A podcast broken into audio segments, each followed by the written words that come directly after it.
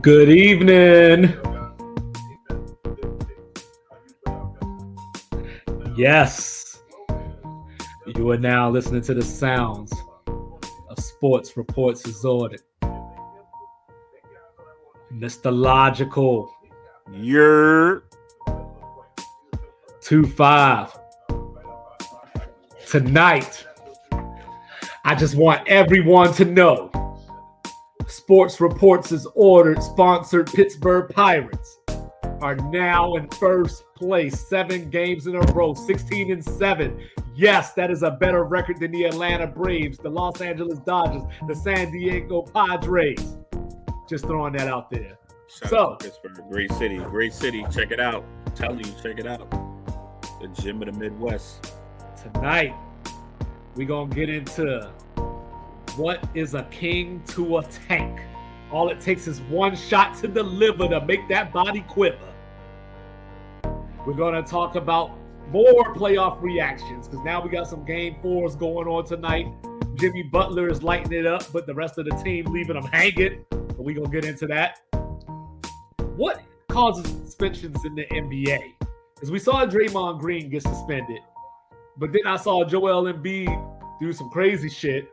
I saw James Harden get ejected. you got to do, something- Joe? Come on, Mr. Dumars. What's up? Yeah, I didn't, I didn't see Dillon Pistons. Brooks. You know, what I'm saying attack the the the, the crown jewels, I guess. You know what I mean, and didn't get suspended.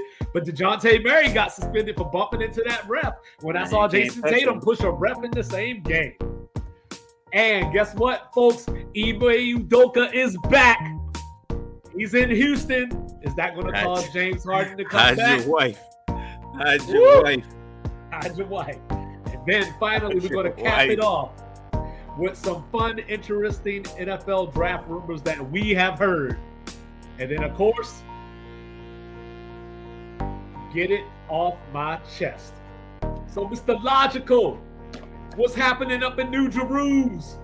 I'm listening, man. I'm just trying to figure out, like, remember how the NFL, we still trying to figure out what's the catch. We're still trying to figure out what's suspension worthy. Because you talk about pushing refs. Hachimura pushed the ref in the Memphis game, Oh, in yeah. the Memphis Lakers game three game. I mean, depending what angle you're looking at, it was a situation where the ref jumped in between him and one of the role players from Yeah, from Roddy. Memphis. Yeah. Uh, so he jumped in between them. So I think it might have been maybe instinctive. Like, no, hold on, I'm trying to get the dude, and I can kind of get that. I wouldn't want Yeah. to get him suspended, but Right. I mean, what is it? Contact? Is it is it contact? But you know, whatever. Like you know, You like know I said, I did got the a catch. I Did Dez catch it? Did he drop it? Like I mean, what's the catch? What's the penalty? You know, What's I do have another suspension? What's question. going on? I do have another question. so is the thought that Aaron Rodgers is going to win the Super Bowl because he don't have to go through the 49ers anymore? Nah, he still got to perform in the playoffs. That's his Achilles heel. The 49ers has just been the latest piece. Yo, They just the latest stitch that didn't heal.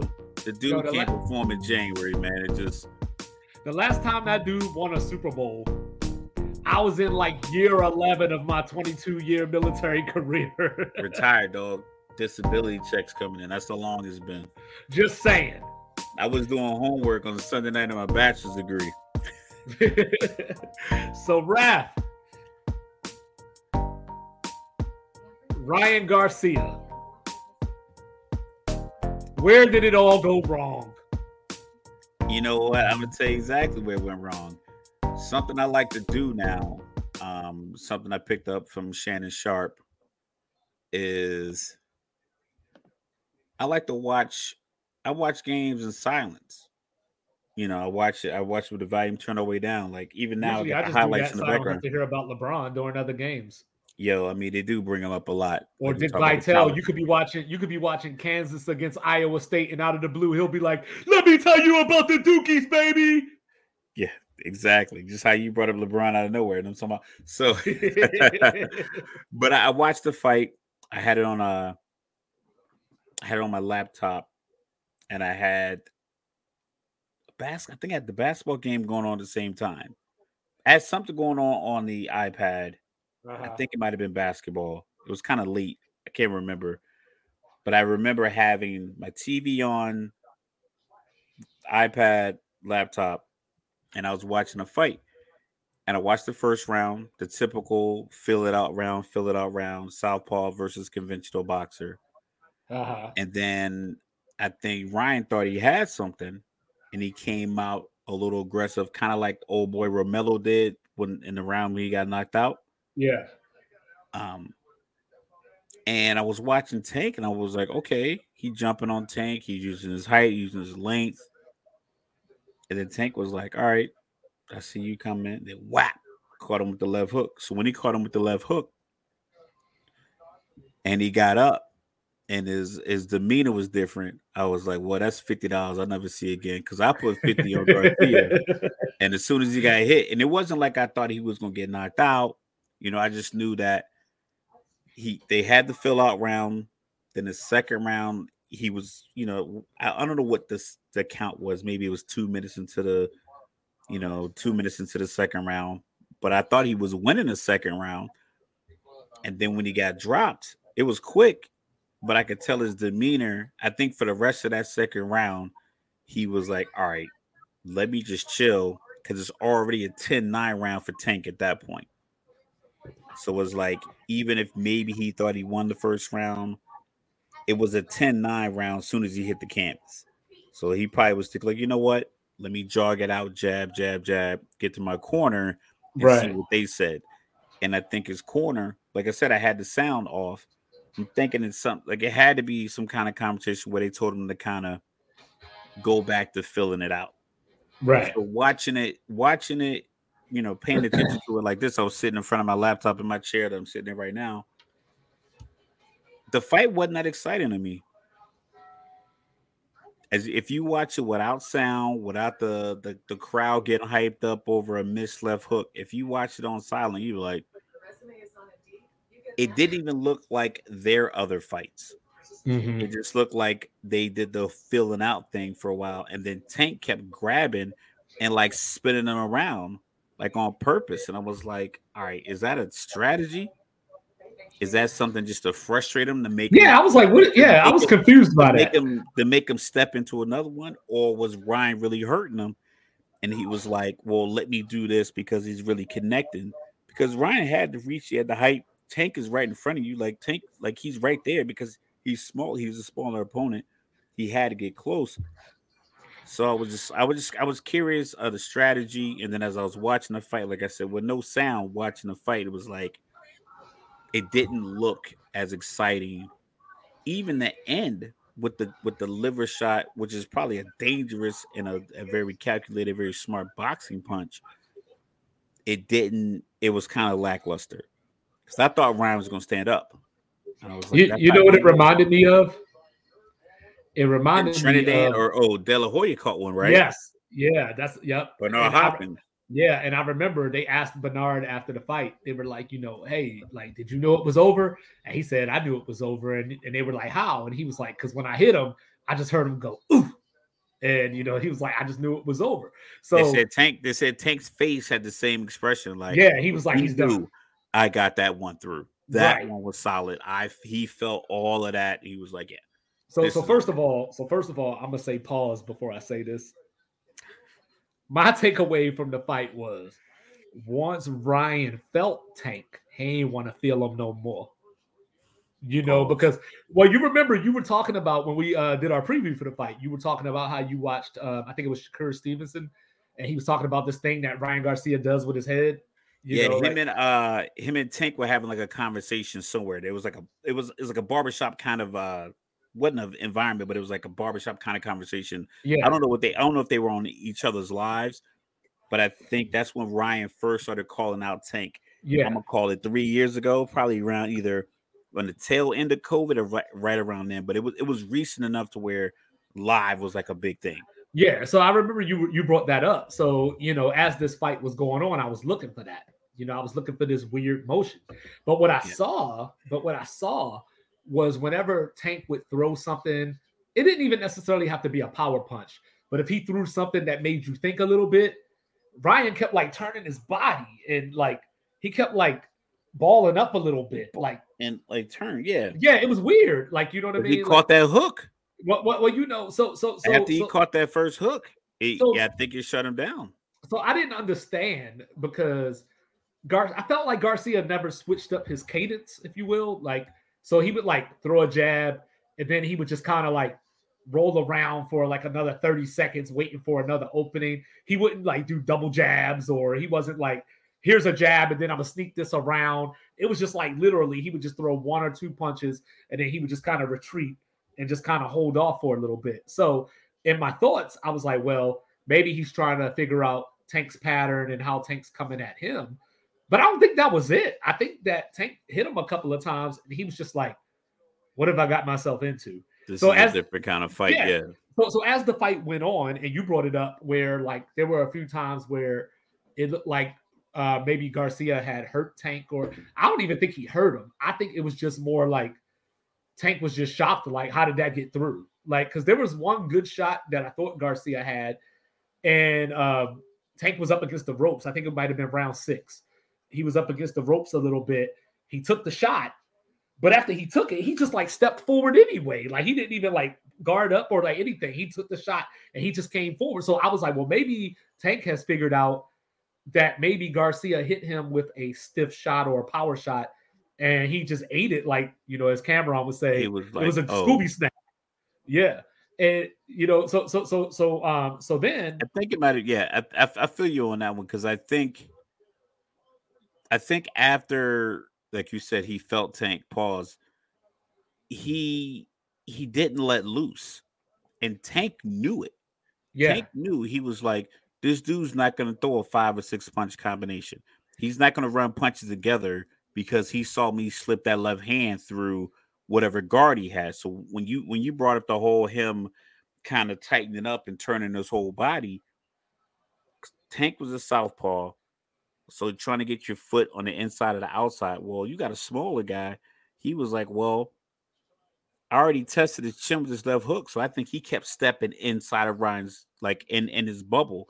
So that's when he would get too close. He just would grab. He was like, okay, I Right. stepped in. I couldn't get this left hand off.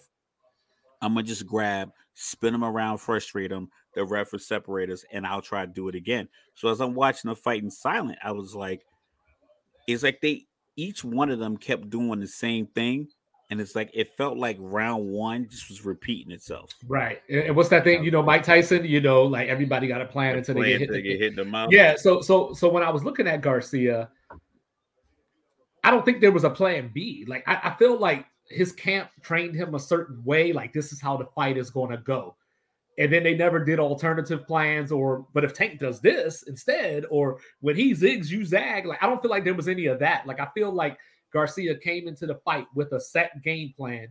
Maybe Tank didn't give him what he was looking for, and he just didn't know how to react. You know, I think he gave. I think they had a plan, and it was the Mike Tyson philosophy.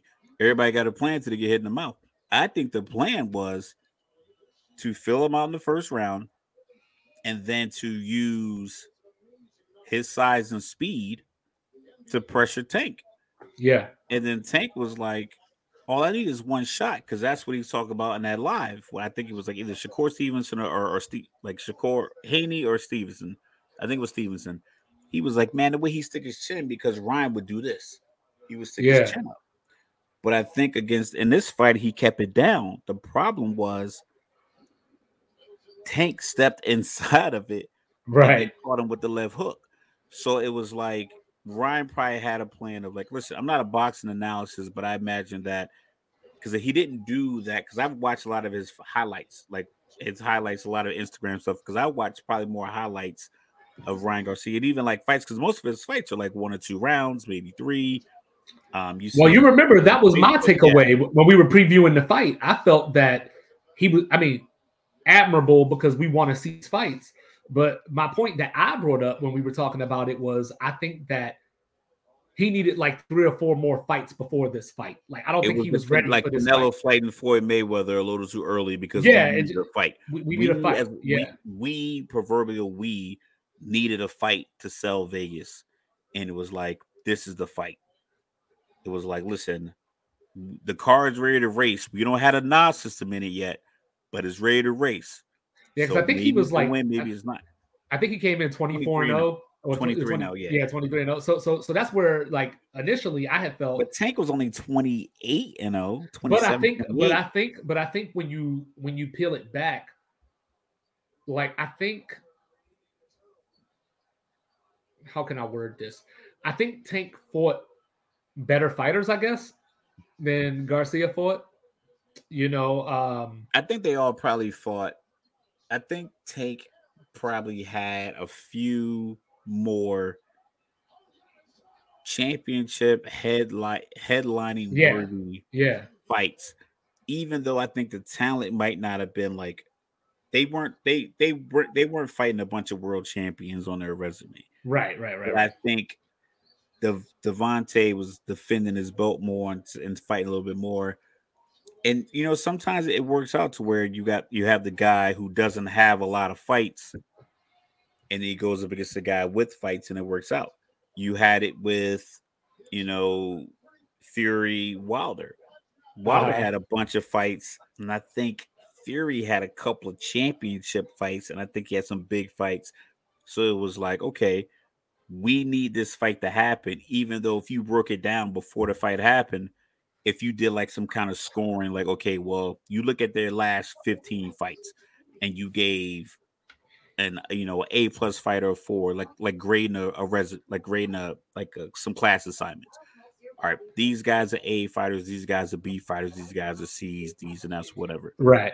And if somebody ran all those numbers, it might have been like, yeah, we don't think this guy's ready for this fight because of that, or this guy's not ready for this fight because he hasn't fought enough people.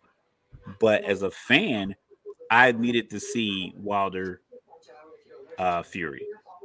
As a fan, we needed to see Garcia Davis. Like the right. fight had to happen. Right. And now we got to see Haney Davis. Yeah, or Stevenson.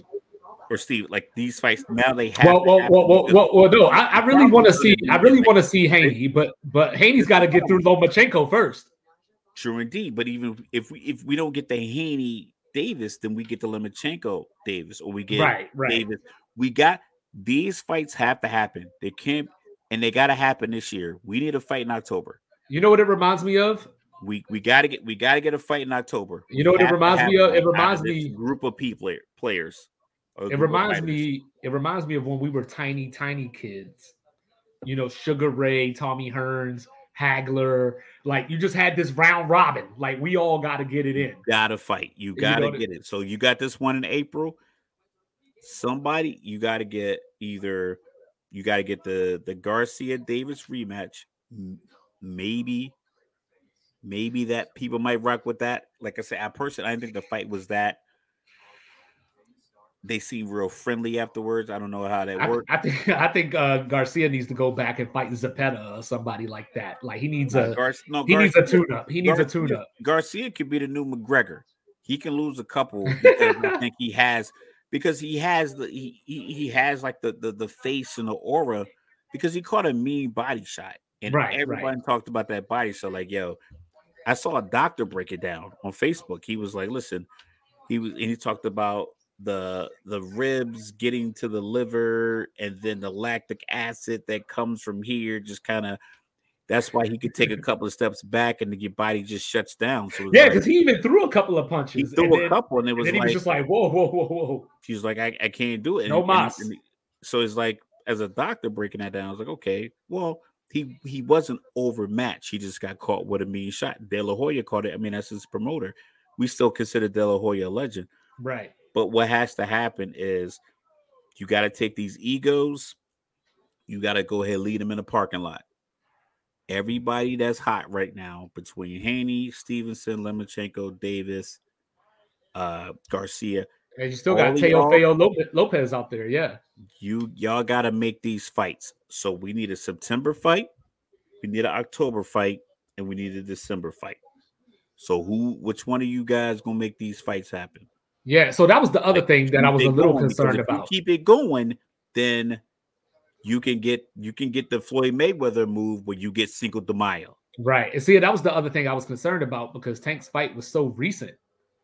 You know that I thought that could be a thing, but you know what I mean because he went nine rounds with um, uh, name slipping me right now. Um, was that Romero? Rom- no, no, no. It was um, uh, I think it was another Garcia. It was Hector. Garcia. It was Hector Garcia. I thought he knocked him out, and then he did the Romero fight. no, he did. The he guy did he caught with the uppercut. He did Romero, timed and then and then he did Garcia. I, I believe in January because remember he quit like in the ninth round and said he couldn't see. Oh, okay, I remember. Yeah, so- The so that was the the fight. bald So- Hispanic guy. Yeah, Okay. yeah, the ball. I think his name was Garcia as well, um, Hector Garcia. But but that was the thing where like the fights were so close together. That's where I was a little concerned for Tank of you know maybe So, that could now, be an issue. Now Tank takes on what is it? Haney Lomachenko. You know the the Haney Lomachenko winner because they fight next month. They fight in Okay. May. So whatever their record is, I don't care whatever the record is. Whoever wins that fight, I need the winner Lomachenko Haney to Yep. fight Davis in October. Right, And then Garcia. and Stevenson. So Haney, Haney wins. I mean Haney wins, he fights Davis in October. Now Okay, you give me Garcia and Lomachenko in November. okay, Just do it. I don't care what belts are on the line. Just get the fight. It's because you need you need to keep getting these fights out, and then you can get another one in April between Stevenson and Davis or Shakur, and then you can get whoever the better of those options are. You can get them on a Cinco de Mayo, Floyd Mayweather, right, MGM Grand May 5th weekend fight. Like Right. that's what they because that that basically that that weight class between you know 130 and 140, however they're gonna fight it out. You'll have April 2023, you'll have May 2023, you'll have October 2023, November 2023, and April, May 2024. Those are six fights of your weight class, and every single fight is going to increase the buzz of your fighter. right. And that way you can headline. And then this can be the new golden era of boxing.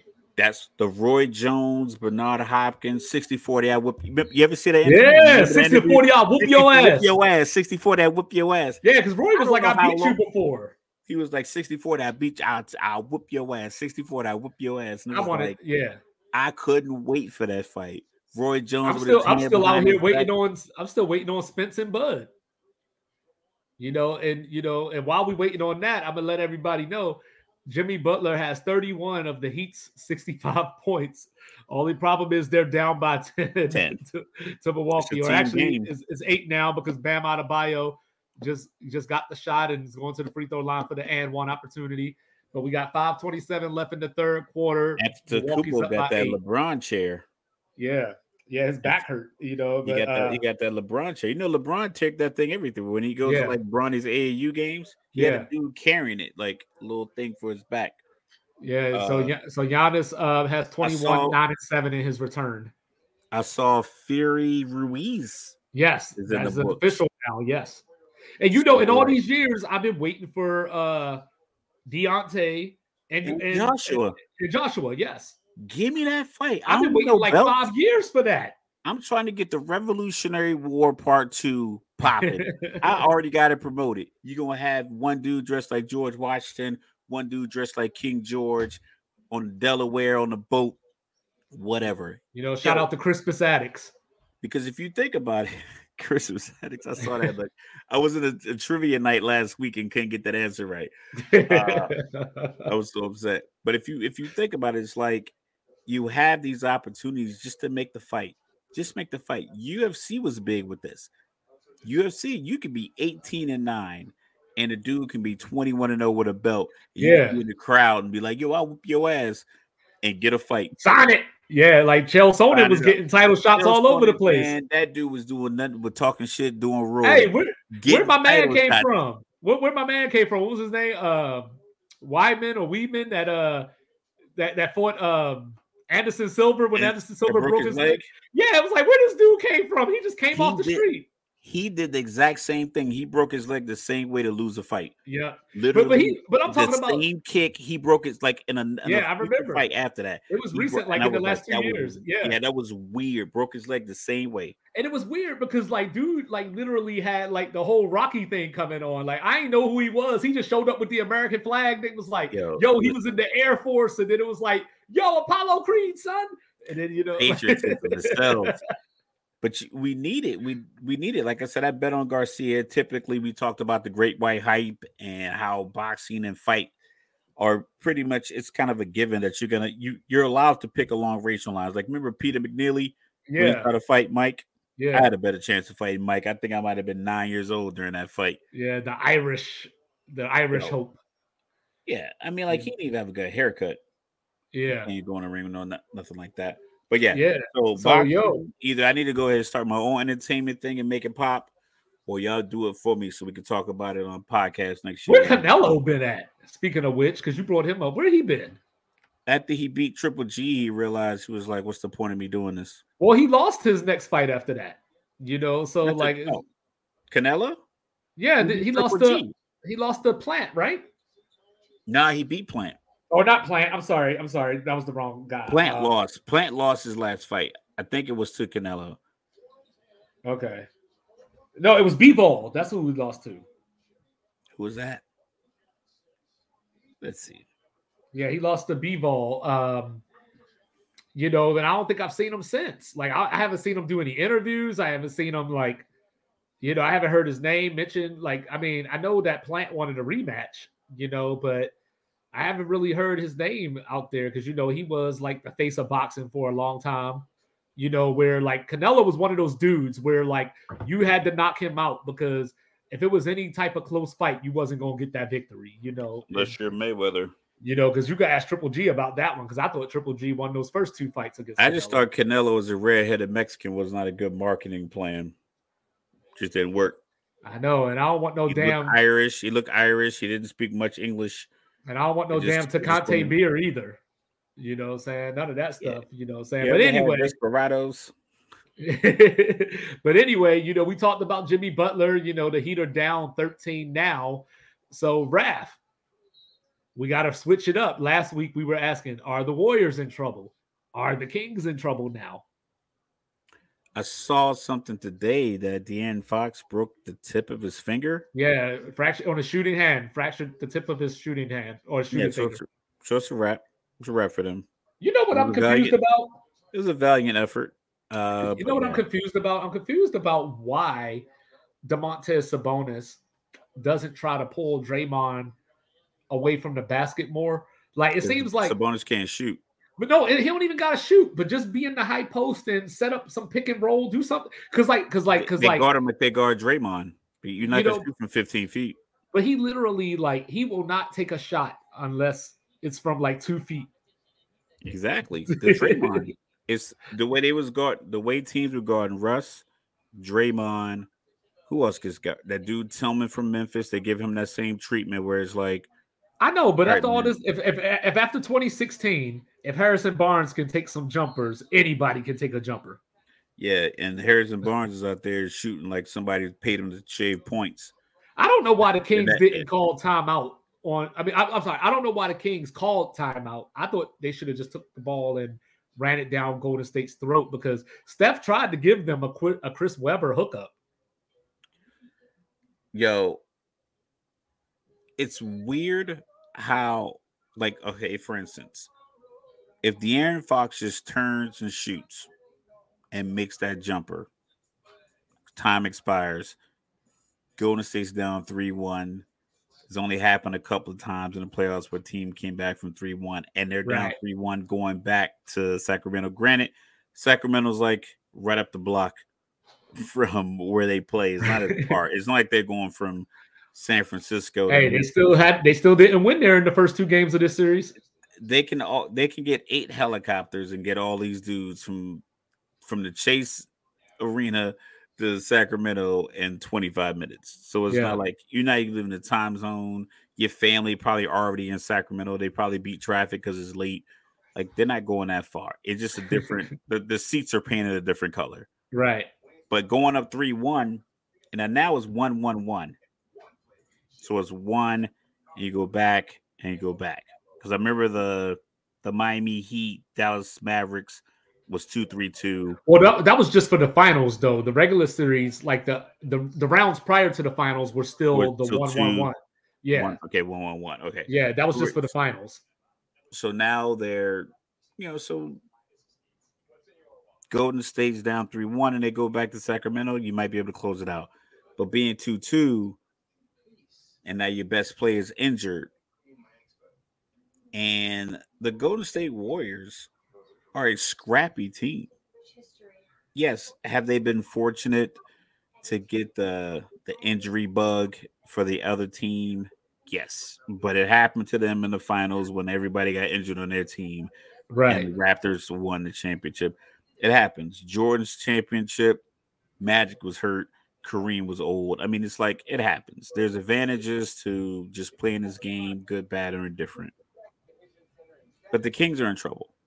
They're in trouble because unless you expect Malik Monk to play the De'Aaron Fox role, long arm point guard from Kentucky, getting everybody involved, because Clay, Steph, Draymond, Jordan Poole, I think Jordan Poole probably has the longest, I mean, for lack of a better word, I don't want to say leash, but the longest leash of any bench player in the league. Like he can he can go out there and play like Steph and only get 12 points for the whole game, and Steph will get 32.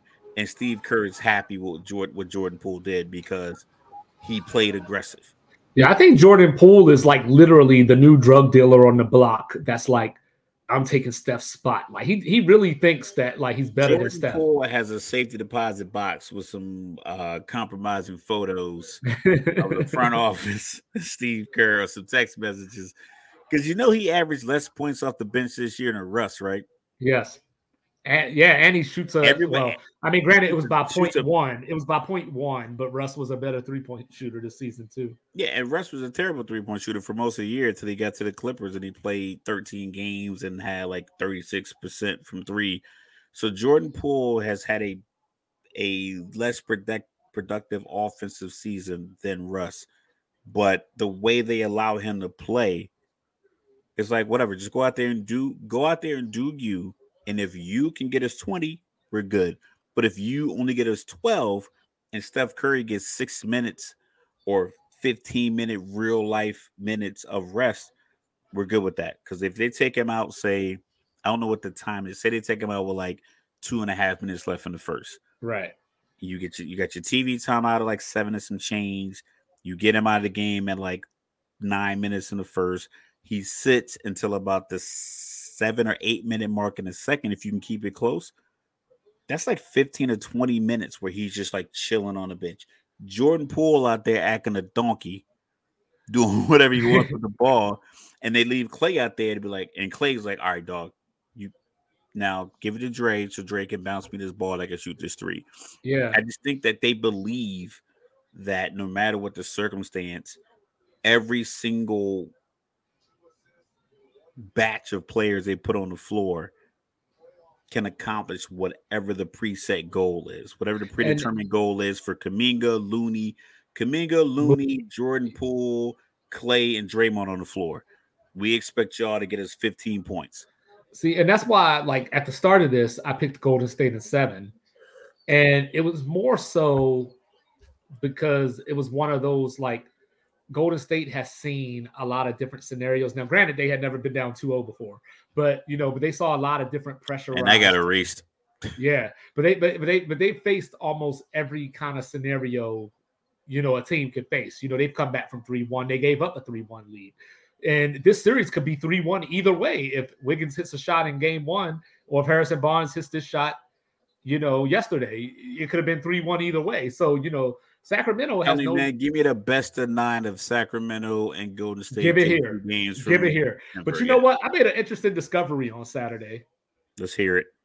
Denver gonna bust Phoenix ass. Oh, absolutely. they gonna bust that ass. Like I'm talking about, oh, like it might Phoenix be five, it might be six. one of us can make a spot on Phoenix bench right now if they needed players. Well, I was thinking, I was you thinking earlier to today. rebound. You need a round mount rebound guy. That's me. I'm See, out there with the 250, just throwing it on people. You need somebody running up and down the court. You got Mike. Phoenix, Yo, call me because y'all need some help. I like I I was thinking about this right, and because like eh, you know when when the Durant thing happened, the trade went down. You know, we kept talking about episodes. I'm like, I'm gonna title this "Does the Sun Rise in the West?" You know, all that kind of stuff like that. I was really drinking it at first, you know, but now that I'm seeing it in action, I'm like, unless Torrey Craig is going to continue to be the reincarnation of Ray Allen, you know, I don't know where this is going. You know, Man, so that dude plays olé matador defense.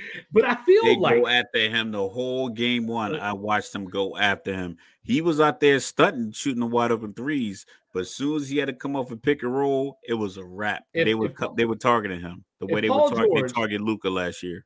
if Paul George can somehow play in game five, you know, like I'm not saying it's out of the Is Kawhi playing possibility. in game five? No, uh, from it sounds like Kawhi might be out for the season from the last I was reading. He might just be done. You know what I mean? But but I'm just throwing the Paul George thing out there. I haven't heard anything. But if Paul George was just able to play in game five, I wouldn't think it's out of the realm of possibility that the Clippers could win that game because I mean they're right on the brink of beating Phoenix. You know, um, they just can't close it out. You know, that's all it is. They just can't close it out. But I've been super non-impressed with Phoenix. My favorite moment of the whole series was DeAndre Ayton throwing at, bounds. yeah, yelling at Chris How did I Paul. know you're gonna say that? I was like, yo, like, come on, man. Six one. You know what I'm saying? He, Stop six, he could have been seven one and still But had I trouble catching that pass. But I don't know what Phoenix is going to do with Jokic, first of all. You know, um, they don't have anybody that can stop Jamal Murray. So I feel like pick and roll is just going to kill them all day long against Denver. You know, so so they're, they I think their best hope to beat Denver literally, and this could happen. I'm not saying it can't, but their best chance to beat Denver is literally KD has to average about 32 and Booker has to average about 31 and a half. Like that's I still don't think that's enough. it might not be, but you know, The- and the reason and the reason we I heard uh who said it colin Cowherd was talking to rick bucher today on the show and he was talking about Ja Morant's 45 yeah. and he was like have you ever seen a less impressive or useless 45 point game performance in the playoffs he's like if you think about it he was like did it have any impact on the outcome of the game It almost did. they were down 13 when he was scoring those points They got it down to like eight. You know what I mean? And- No, it uh, yeah, they did. They got it I down to eight at one it point. might have been nine Well, okay, It they got it to single digits at one point. Bec- Oh, hold on, Jimmy Butler. No. All right, so we're at the end of three, 89 to 78 Milwaukee. But no, Yeah. like I think there was a So moment where about it, and it was like, so what? What is is the argument that not necessarily argument, but the philosophy you and I talked about? Do you let Steve Nash score forty and stay glued to the other four guys, or let Steve Nash get twenty two but sixteen assists? I think it's different. I think it's different because because Ja like like when you look at Steve Nash and Chris Paul, because I think that was the other person that we had brought up in that Yeah. conversation, you want them to score because their game is to naturally set up other people. Ja can Ja can win isn't. when he Ja can go win without having nine assists or whatever. I don't I don't think so because you think about it, it- it's the same thing with KD. KD, if KD getting you 40, yes, we know he's efficient. He's efficient, but if he's getting you 40 points and he's putting up a lot of shots, that means the other team's best offender is on him a lot. And if he's giving you 40, but he's giving you 40, 11, and seven rebounds, I'll take that. But if you're like, you know what, I'm gonna stay glued to Chris Paul. I'm not. I'm not gonna let him get in the flow at all to the point where every time he puts up a shot, it's a potential defensive rebound for my team because he's not rhythm. What? I'm gonna stay glued to KD. I'm gonna stay glued to Devin Booker. I'm gonna let you get 26 shots off for your 34 points. But I'm not gonna let the guy because Chris Paul's a rhythm guy. You know Chris Paul's a rhythm. When he come off the pick and roll and he do that little inside out dribble spin, you know he's feeling it. No, but the reason the but I the reason want Chris Paul to get to that point because of his 16, because Chris Paul's type of player that can go 16, 10, and 8. And it's but like the only reason Memphis, 16 points. I think that's a dumb. The, the thing that you were saying that you know you heard, I just think that was dumb because for one, Memphis had an all-time worst first quarter in NBA history. The end of the first quarter was 35 to 9.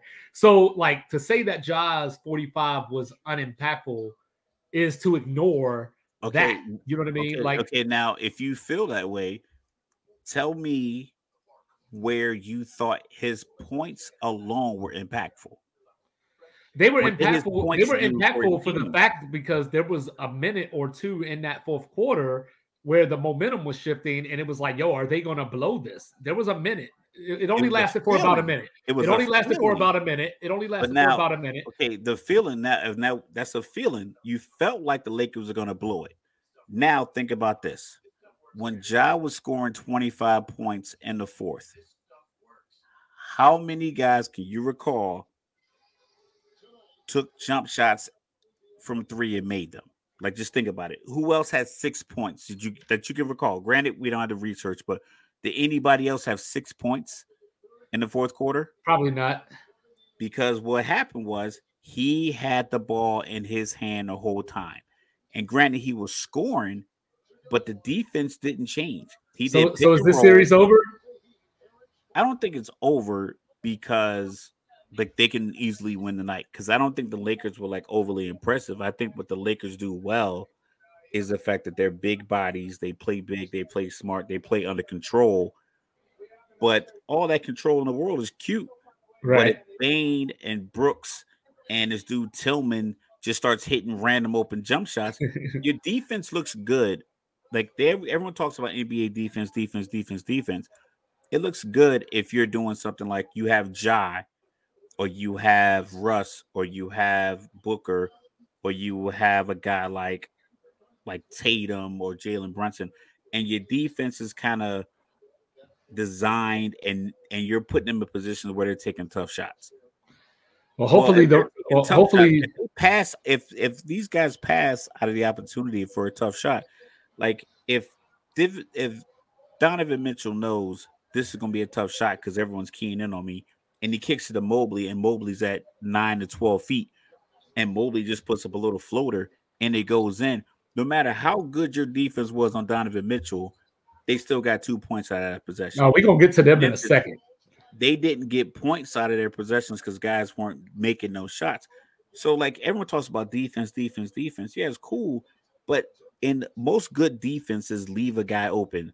We could talk about the the the defense De'Aaron Fox and Steph and Draymond put on him at the end of the game. Harrison Barnes still got a good shot out of that. Oh yeah, oh yeah. he just didn't hit it. Steph missed a, yet another clutch shot. So, is it was it good defense by Steph on De'Aaron Fox, or was it just a missed shot by Harrison Barnes? No, it was just it was just good strategy to l- let the ball end up in Harrison Barnes' hands. I mean, Harrison Barnes is a shooter, and you leave a shooter open. I mean, he's listen. He's not an all-time great, whatever, No, whatever, no, but he's an. NBA player. no, but he's probably the dude wide that- open shot. He's probably the dude that was on the floor that I would have wanted to take that shot if I was the defense. I if you give me any NBA player wide open, I'm afraid. It's like Drew Brees on 3rd I'm down. not afraid because I've been watching this game since it started, and I am not afraid of Jrue Holiday being open. yeah, but he did drop 27 and a half and 54 a game a few weeks ago. I know. So, Every, like, it yeah, happens. Brandon Jennings dropped 55 too. You know, but Yeah, but like gotta get but- But yes, have you ever watched a team? Have you ever watched a team and you just thought, yo, y'all could be so good if y'all had brains? Talking about Memphis. No, I'm talking about Cleveland. So first of all, before I go any further, I'm gonna take a quick second. I'm gonna apologize to the New York Knicks because I counted y'all out. So I'm gonna be a man and admit that I counted y'all out, except for Julius Randle. I'm not apologizing to you because you know, hey, because Wildcat love, right? yeah, 31% from the field, 30% from three.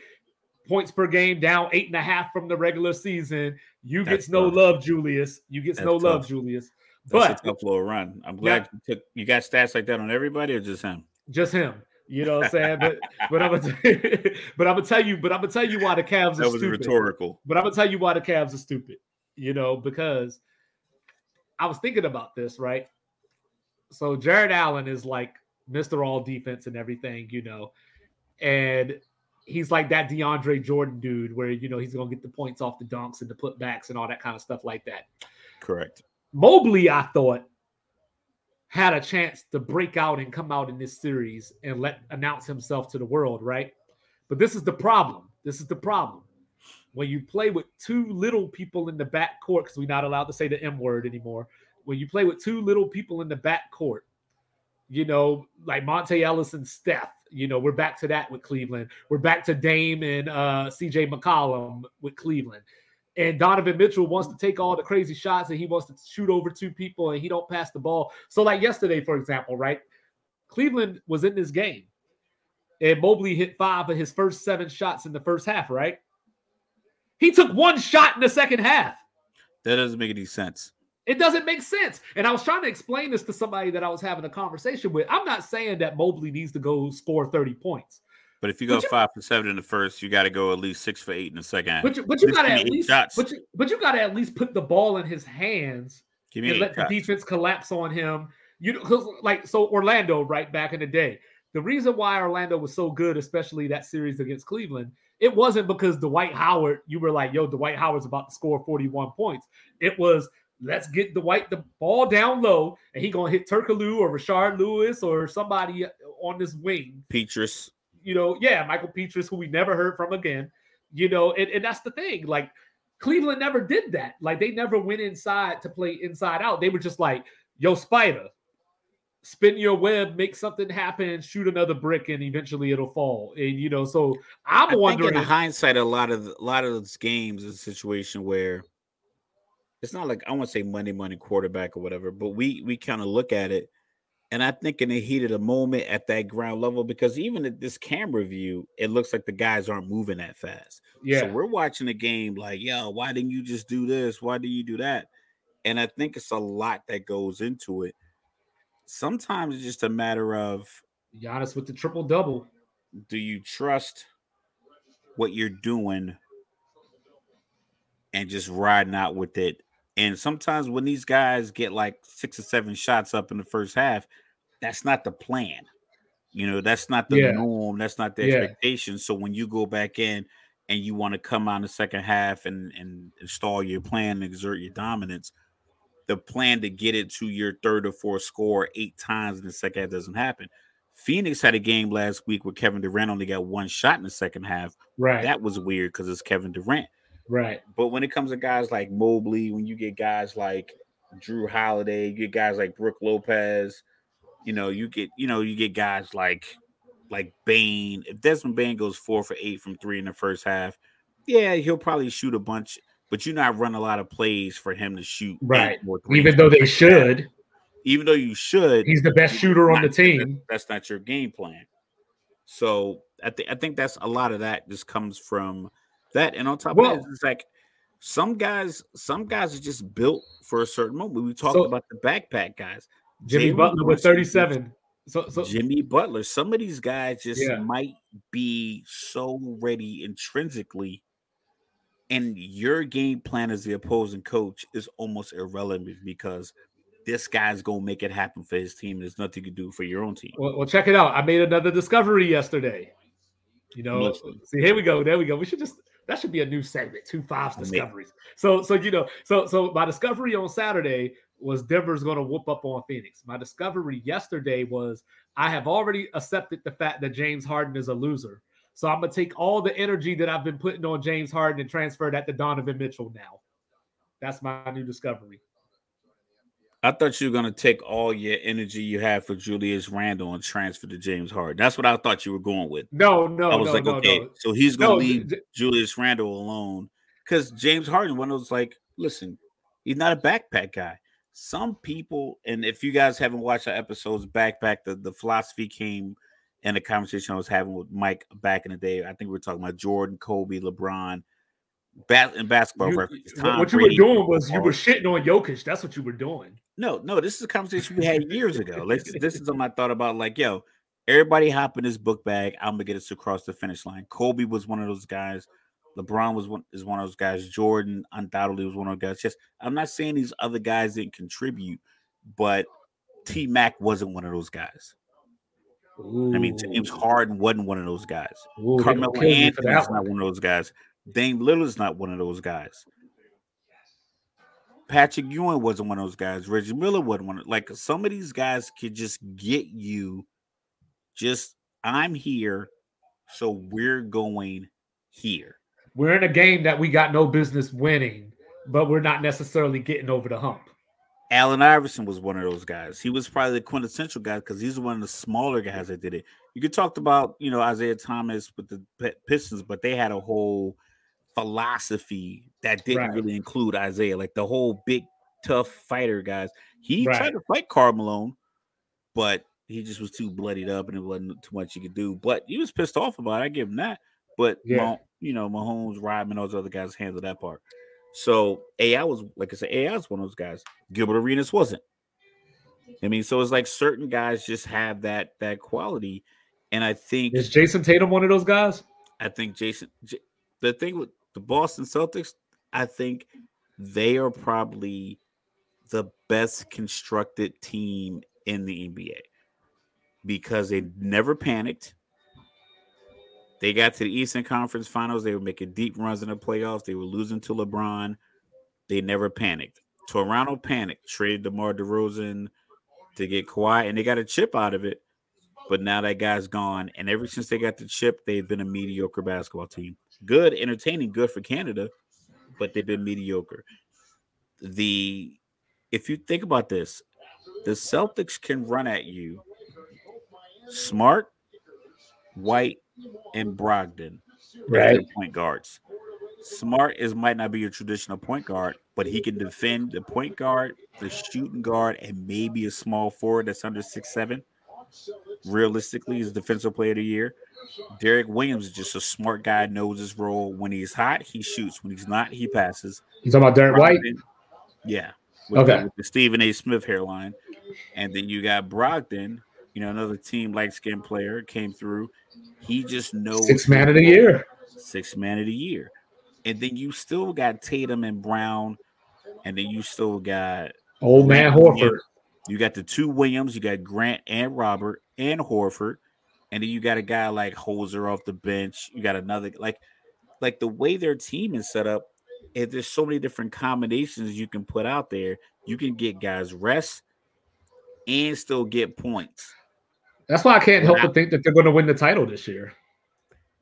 Uh, I think Milwaukee's a really good team because I think Milwaukee kind of embodies the the the, the mantra of their two leaders, being uh-huh. Holiday and Antetokounmpo. I think the coach. I think certain teams are just built to be, you know, the built built to make runs. Yeah. Some of these teams out west aren't. Yeah. Some teams, Miami's one of these teams that they're built. They're built as far as like a like a uh, trying to think like a like a mantra and a moxie. Yeah. they just don't have the talent to sustain it. Yeah. You know, they'll play they'll play as hard as bricks. Yeah. Dipped in nitroglycerin. Like they'll play that hard. But at a certain point, you just need a guy. You need you need another guy like Jimmy Butler. But you need no, you need you need Jimmy Butler to split into two guys.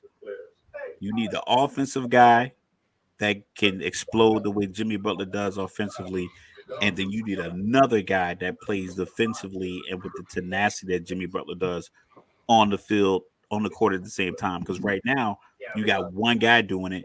We saw it in the finals of the bubble. He had two triple doubles. The game it went six games. The two games where he had 40 point triple doubles, they won. But at the end of those games, he was dog tired. Yeah.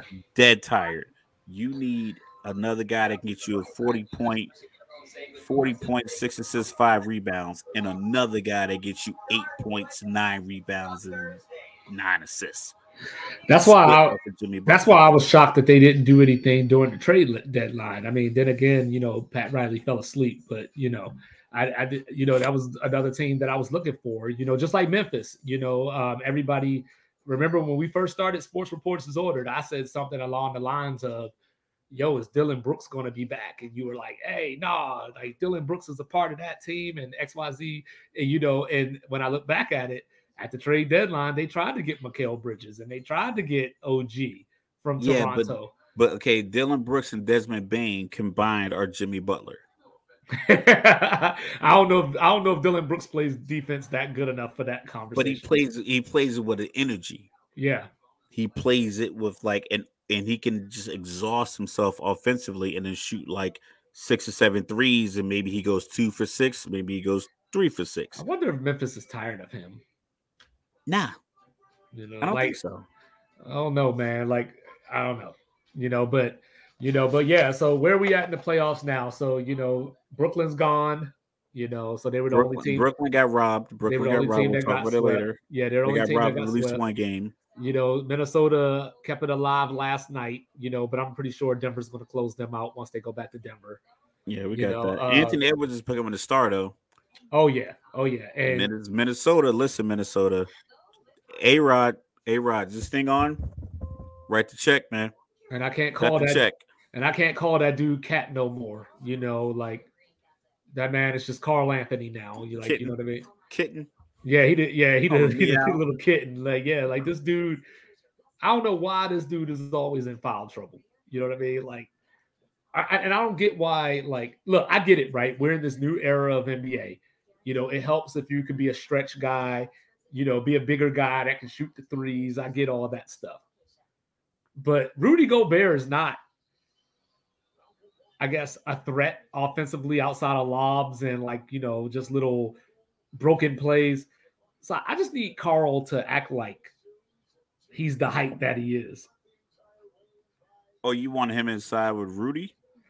I mean, I think that you got moments where him and Rudy aren't on the floor together where he needs to assume that role.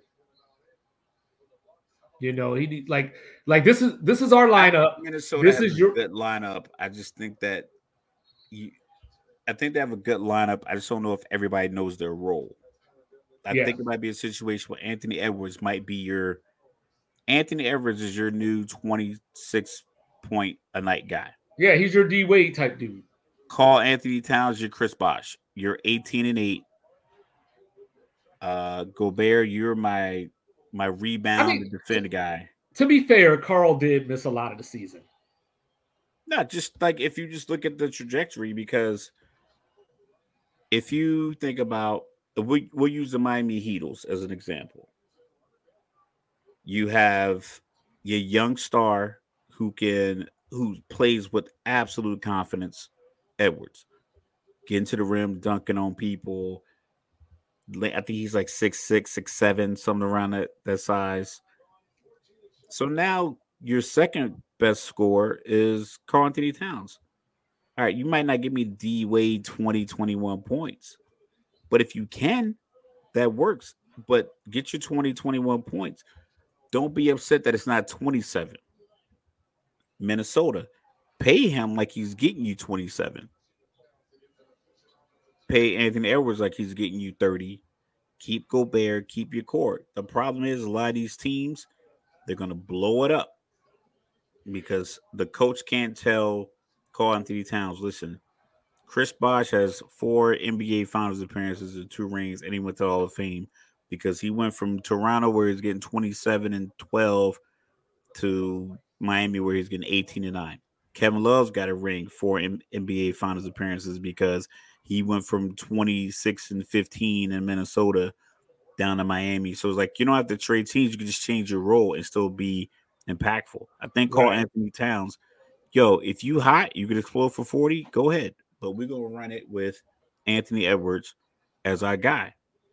Right. And you saw what happened when he went off as a guy. He dropped 40 over 40 the other night, and then granted last night in a win a little over 30. But he took the big three that put them up four in overtime versus taking a two. He was like, you know, ride the dime. I'm gonna take this three and we're gonna go up four. Right. That's ballsy for a young guy to do. Yeah, exactly. You know, so you know, I don't know. Like what's ballsy is the NBA thinking we're stupid. So, you know, I talked about how in my opinion, I felt that if Draymond didn't get ejected from game two against Sacramento, I felt like maybe there was suspension. It would his actions would have warranted a suspension. But since he got ejected, I didn't feel like he should have got suspended. So it ends up that he got ejected and suspended. Meanwhile, I just seen Joel Embiid out here try to kick somebody in the nuts and I guess not get suspended. 18, 19 shoe. Yeah, and I guess not get white suspended. One at that. Not get suspended because it didn't land, or you know, like uh then I saw, you know, James Harden get ejected for making a move. You know, he had the ball and he was trying to make his move and elbowed somebody in the junk. And then, you know, Dillon Brooks with the swipe at LeBron trying to get the ball. And he got crossed LeBron. over and got he got crossed over and swiped and, at the ball. And I don't think that he I don't think that Harden should have got suspended. I don't think that um Dillon should have got suspended. I just want to know why didn't they get suspended if Draymond got suspended, and I want to know why Embiid didn't get suspended because his ass should have been suspended. Now, granted, he got his own karma because they said he might not be around for the start of the next series. He kept falling on the ground. He and, fell on the ground. Like one time he fell like this. Jimmy, hold on real quick. Jimmy Butler with 41, and Miami's cut it down to a five point game. So we got 101 to 96 with about 415 left. Jimmy Butler, like I said, 41 points. That is not a foul. And then uh Giannis has 23, 10, and 11, you know, but go ahead. So, Embiid yeah. tried to kick him with the size 18 shoe. Embiid tried to kick him. He missed, but the fact that he tried to kick him should have gotten him a flagrant one, if not a flagrant two. And then well, I think they did give him a flagrant one. I don't think they gave him I don't think they gave him that. I think the report was there was going to be no further review. I think they were, I think they were. Someone was saying they should have reduced James Harden's to a flagrant one, and then increase Embiid's into a flagrant two for the attempted kick. And then we're going to talk about the goaltending. Well, so like, that I'm, doesn't happen. Ooh. I'm fine with Embiid getting a flagrant two but I'm not fine with Harden getting a flagrant at all.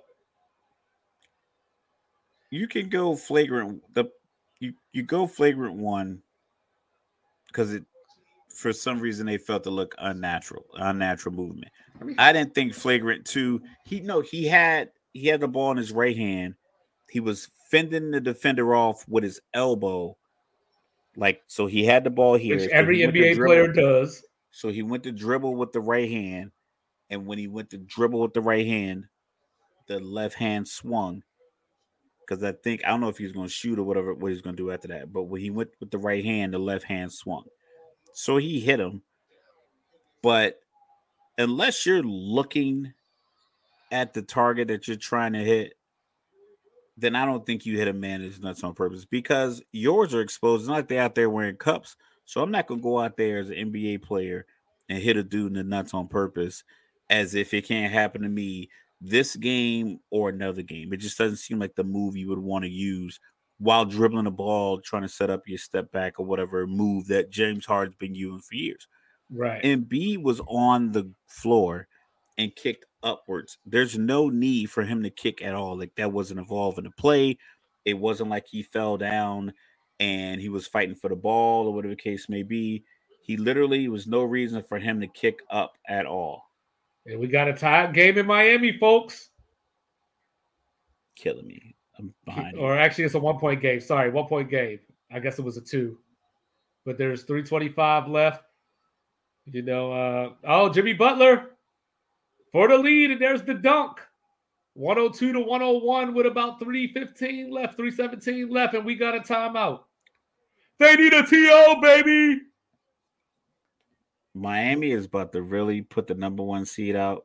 I can't. I can't handle it. I can't right, handle it, Giannis. Yeah. But yeah, back to the suspension. So he deliberately made it made an attempt to kick this man in his junk or kick him somewhere. Either he went to kick him in his stomach or he went to kick him in his nuts. But he definitely didn't try to kick him in his the back of his inner thigh. Like that wasn't the target region right. in right. that scenario. Because no one's like, damn, that dude kicked me in the thigh. It really hurts. No. He tried to kick him in his nuts. It just didn't work out they didn't suspend him. But with Dillon Brooks, and him getting kicked out of the game, and we'll see him later, see if he does the same thing. Is like, did he get suspended because Hard? Did he get kicked out of the game because Harden got kicked out? Did he get kicked out of the game, like you said, because he hit LeBron James? Did he get kicked out because he had the press conference where he was like, I don't respect him unless he gives me 40?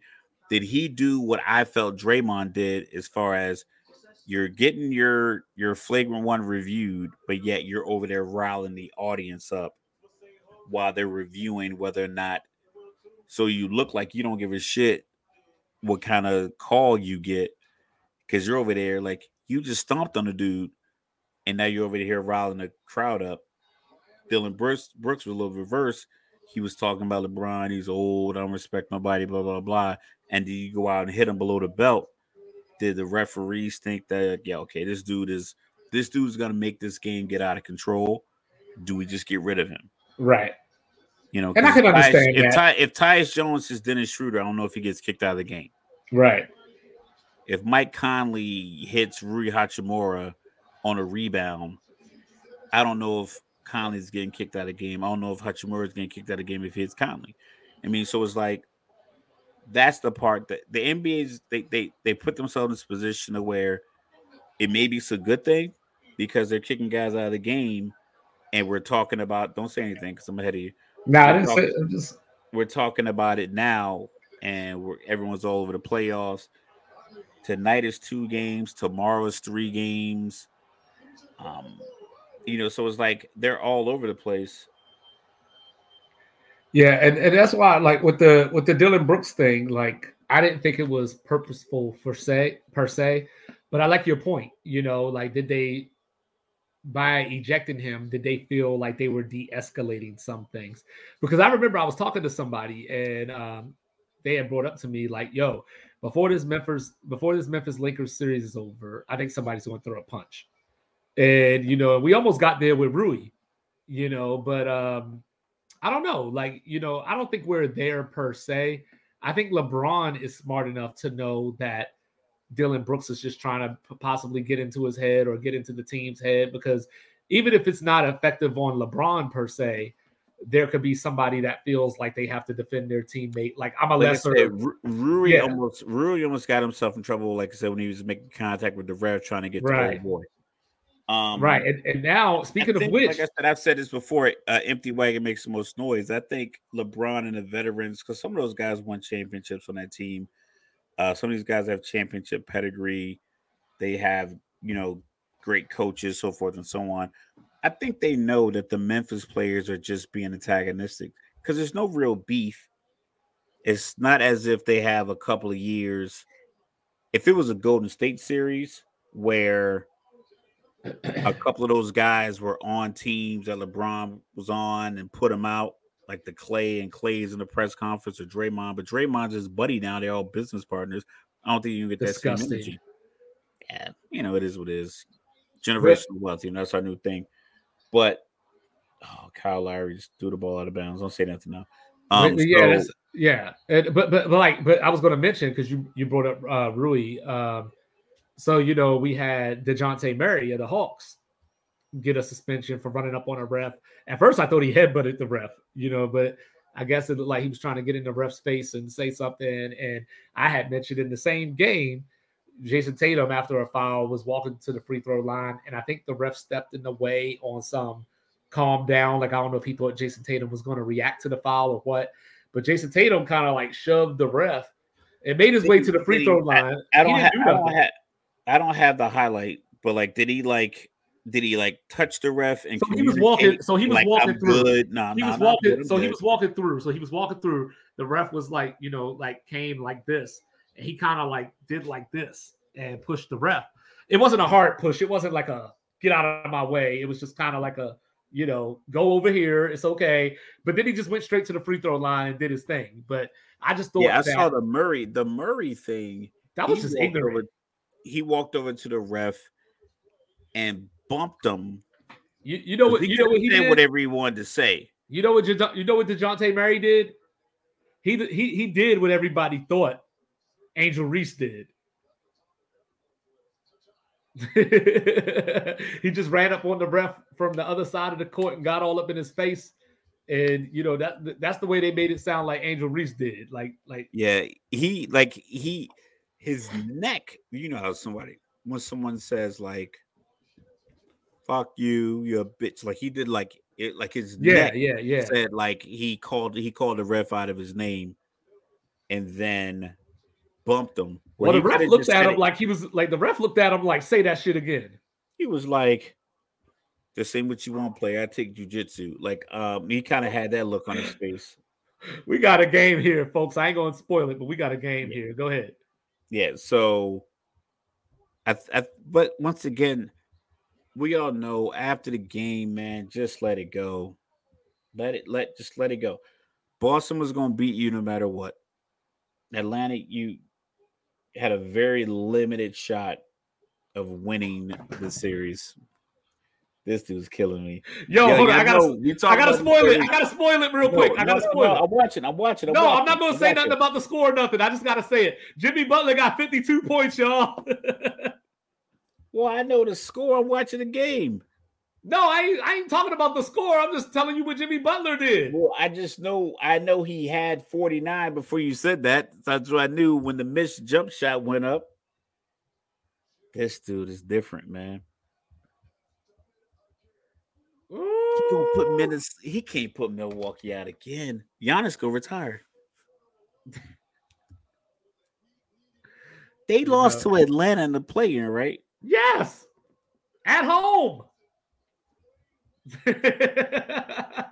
but but yeah, so so I felt like Embiid should have been suspended because the intent was there. Like I mentioned last week, we are I'm so not the, distracted. I'm not the type. No, you're distracted. I'm back on task here. I'm not I'm the type distracted. of dude. I'm not the type of dude that waits to see what the reaction is. Like, oh, the victim, you know, got a broken jaw, so therefore we have to suspend the person that threw the punch. I'm the type of person that says if the punch is wrong, you suspend for the punch in the first place. You can always add on. Like if you want to add yeah, on, but in a legal in a legal sense, there's a difference. So like if I punch you in a one-on-one fight and I don't draw any blood, it's not the same as if right, I right. But if you punch me, if I, I punch really... you and you draw blood, now it's maiming. So no, I, I get it. But, but, if you punch me, but if you punch somebody, if you punch somebody and they don't retaliate, it's still assault.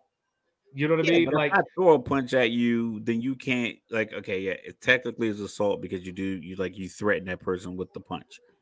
But if once the, the facts come out, it's like, okay, do you really deserve hundred hours of community service for no, punch? No, but, but you'll get a hundred. You'll get a hundred if you punch uh, someone and so, break their jaw. So, like, I heard somebody on the radio, you know, last week they mentioned that if Embiid would have landed the shot and Claxton would have fell on the floor, you know, did the Domantas Sabonis thing, then like he thinks that Embiid would have got suspended. My whole thing is the kick itself should have got him suspended. If he did all that other extra stuff that you're talking about that, that I just brought up, that's yeah. when you that's when you can add a fine. Maybe you add another let game or whatever. The kick is the kick is worthy enough for a flagrant two because it it had nothing to do with basketball. Like because you're laying on your back. Like right. we could talk about Draymond. Oh my goodness. We could talk about Draymond and his antics with the leg swings and the kicks, or you could talk about Dillon Brooks with the with the hit and James James Harden. But at least that was in the flow of the play, and it could be some gray area. When you're laying on your back and you're upset that some dude just caught like a little tip dunk put back on you and he's giving you the mean mug and he's antagonizing you, which was a strategy I think they probably absorbed from the Golden State uh King series. Right. And you retaliate, you get in trouble. Like everyone knows the second person in that situation always gets caught. And it wasn't like we didn't see what was happening. It was a seven foot tall dude on a basketball floor with white shoes on kicking another man wearing black shorts. So it was like, yeah, you saw it happen. Um, so that's that's my only that's my only piece is that you saw it happen, you didn't do anything about it, but in the same game you kick a guy out for an incidental contact to the groin. So was that to make up for the fact that you didn't do anything about the guy laying on the floor? Maybe they went in at halftime. It was like they got a call from Secaucus, like, yo, y'all should have done something about this. We can't go back retroactively. Right. Say, hey, the beginning of the first quarter, you should have got rid of Embiid. Right. Jimmy Butler out here doing But uh, something. and that's and that's why I say like that's where and that's where the confusion sets in for me. Like I said, I don't think that Brooks or Harden should have been suspended, but it just makes me wonder like what does it take to cause a suspension? Because Draymond's was obviously a different situation where I don't know, that was just rare. You know, like Sabonis had already flopped and jumped on the floor, grabbed Draymond's foot. And somebody had mentioned there was a similar play earlier this year where uh, I think it was Khris Middleton and Dillon Brooks. And, um, you know, the player that was being held just stepped over and just continued to play, you know, but kind of threw his hands up like, yo, y'all see this? You know, he could have threw his hands up and got them free throws because that was going to be Right. a flagrant. He Right. doesn't if he doesn't step on Sabonis, that was going to be a flagrant one. Free throws and the ball. Yeah, so I understand why Draymond got suspended. You know, and then of course when they gave their statement, Joe Dumars brought up like his history and all that kind of stuff. You know, but Dillon Brooks has a history. You know what I mean? Like to I'm some degree. this game. I'm listening, but I'm looking Yeah, yeah, yeah. game Dillon. Brooks has a history to some degree. Like maybe not to Draymond's level, but he's working on it. You know, and then that's what I didn't like because now he's trying to come out like you know after the game he was like I ain't talking, and then he said something along the lines of like the media has made me a villain or whatever. Like no, even though they call him Dillon the villain, and they did a they did a press junket and a little team thing where he's like, yeah, they we call him Dillon the villain, blah blah blah. Yo, like, yeah, they and- call me Dillon the villain, and Yo, that's what they did at the the preseason press junket. I remember in college, in the NCAA tournament, they were playing against Duke, and he was doing some showboat to the point that like Coach K walked up to him individually after the game and gave him like the act like you've been there before speech. And trust me, Coach K is a villain to me, but most people think of Coach K as this lily clean white picket fence guy or whatever. So when he feels the need to walk up to you and say all that kind of stuff, you already know that like you got You something going overboard Right. because So I've heard some Jayson Tatum stories about co- what Coach K and JJ Redick would say, like what Coach K would say to them in his office, like. Do you really want to learn how to play basketball, or you just want to just wear the uniform and then press this is the girls? guy- Like, what? this is the guy that coaches uh, that was coaching in the best rivalry in college basketball slash probably a top five or top 10 rivalry in sports in sport. general. You know what i mean? So you could just imagine the things that north carolina players have said or done over Dealt the years. with. You know but for him to walk up to you and give you a lecture lets you know that you fucked up for lack of better words. So so so like the media did not create dillon brooks into what dillon brooks is now. He created that even with his stupid you know open shirt vest or whatever and his little punk ass necklace you know like you just look like a villain you know like you just look like somebody that we don't want to cheer for we don't like you very much you know what I mean? The game has a place for Dillon Brooks, so I don't want to hate on him, but he just not my cup of tea per se. But you, but, I but don't- own it, I don't but own mind, it. I don't mind it. Yeah, I don't mind the obnoxious rocking your shoe, throwing your Yeah, side kind it. of basketball player. My problem is you you don't have to also have a subsequent seemingly fraudulent persona attached to it.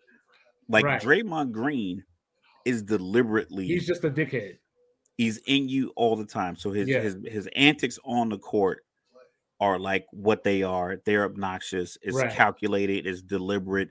He everything he does seems to come with some kind of plan associated with it. Well, But if Well- you talk to him in the press conference, or you whatever he wears to the arena, he doesn't wear whatever he wears to the arena to attract that attention to get the ball rolling right, to subsidize his behavior on the Right. court. So, like Dennis Rodman was one of those guys that did all this theatrical stuff off the court and then brought onto the court, and it was like you know it kind of spilled over. right, Whereas you got a guy like like Tayshaun Prince, like he just was all over you on the court. Rasheed Wallace the same way, all over you on the court. But like they didn't go to press conferences with like headbands on that said, you know, F Chicago and just like just random, just over the top theatrical Yeah. stuff with the hair and then the, the Stone But- Cold Steve but you know, but it's, it's just like Jock. Oh yeah, that was pretty cool. I ain't yeah, gonna you- lie. yeah, you you you you it's like a whole persona you're creating versus allowing your just ability and you Well- you could be annoying on the court, but like now we know you're doing it deliberately. So now you're in a situation where it didn't work. And this is the first time on this grand of a stage because you're playing the Lakers. You're playing LeBron. Well, that's what I was going to say. Just like if the Lakers win this series, and then you know somebody hypothetically were to say, "So Ja, you got still good in the West," you just got to eat that. You know what I'm saying? You can't come off But they being. A, won't. I know, but I'm just saying. But you can't just be a dick and you know thing. you can't just be a dick and be like "fuck you," you yeah, you know you just got to eat that one because you said it. You know what I mean? So if Dillon Brooks was the villain, if he got created into this villain that he thinks the media placed him as, then he would have got suspended. But I don't think I don't think the nut shot in of itself is is is you should have been suspended for. I think the Draymond piece was you did not have to step on him. The instant like if you accidentally hit somebody in the head going for a block, it still could be a flagrant two Right. because you can wind up to try somebody's about to dunk. If give me a powerful dunker, De'Aaron Fox is a quick guy. He's coming through for a dunk, and he's winding up, and you and Kevon Looney, you got to wind up to block the dunk, and you hit him in the head. Yeah, it could be a flagrant two. You kicked out, but that doesn't mean you get suspended. Right. Draymond could have set his foot somewhere else, Right. or he could have just been trying to get his foot out, or he could have just stopped and looked. But that's the but like, that's the thing with Embiid. He could have not kicked, or he could have not kicked there. Like he could have kicked him in the back of the calf or something. He could have kicked him in his shin or something. The fact that he attempted to kick him is a flagrant one or two minimum, depends on the severity. As right. a, as but but my thing is, but, but for me, but for me, the it's a fact that he got flagrant two. nothing is a problem. But but it's to because me, he deliberately tried to kick him and got nothing, and But to then me, it's a flagrant drive two another investigation. to me, it's a flagrant two because you aimed there. I don't care whether you landed or not. I know where you were aiming. The intent was to kick him in his Yes. nuts. So so that to me, that if I'm a ref, that's flagrant two automatic. Get your ass up out of here. And guess what? You're available for the next series. You know what I mean? But that's my that was my takeaway. I don't believe you should be suspending guys and giving an advantage to another team for two games. Out of a a winner needs to win four games, and I'm gonna give you an advantage in half of those games. Like I don't think the NBA should be doing that. Like just from a competitive advantage. But if you do something in game, then yeah, you should get. They should take you out. Right. You should be you should be out of the game. No, I, I- I get it. Like I just, I, it just didn't sit right with me. You know what I mean? That, and I didn't want to do the whole like, is this dude the MVP? You know, I didn't want to go there. Like, you know, like he got some rope because he's about to be the MVP or he's like right there. I didn't want to do that thing. I just think that every call isn't going to be scrutinized to the level that the Draymond one was. The thing was, everyone initially after he got sus- kicked kicked out of that game, ejected from that game with seven minutes, 30 seconds left, something around that time, and they lost. We're all like, okay, well, you you made your impact. You have shown what you as a, a league would want to intend. Like the referees put him out, his team lost. Yeah. Now it's like, okay, we're gonna put you at another advantage. You're down 2-0, and now we're gonna sit out your best defender in the heartbeat of your team for the third game, potentially putting you down 3-0. No teams come back from 3-0. Right. I think that part is like the NBA should have been like, you know what? I get it. If this was game 48 of the season,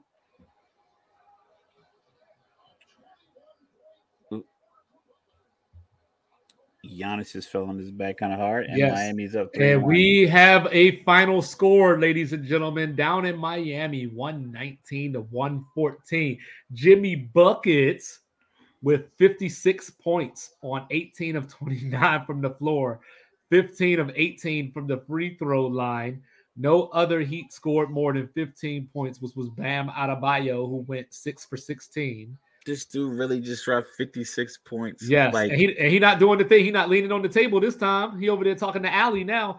And then we got uh Giannis in his comeback game, 26, 10, and 13, and Brooke Lopez with 36 and 11. 36 and 11.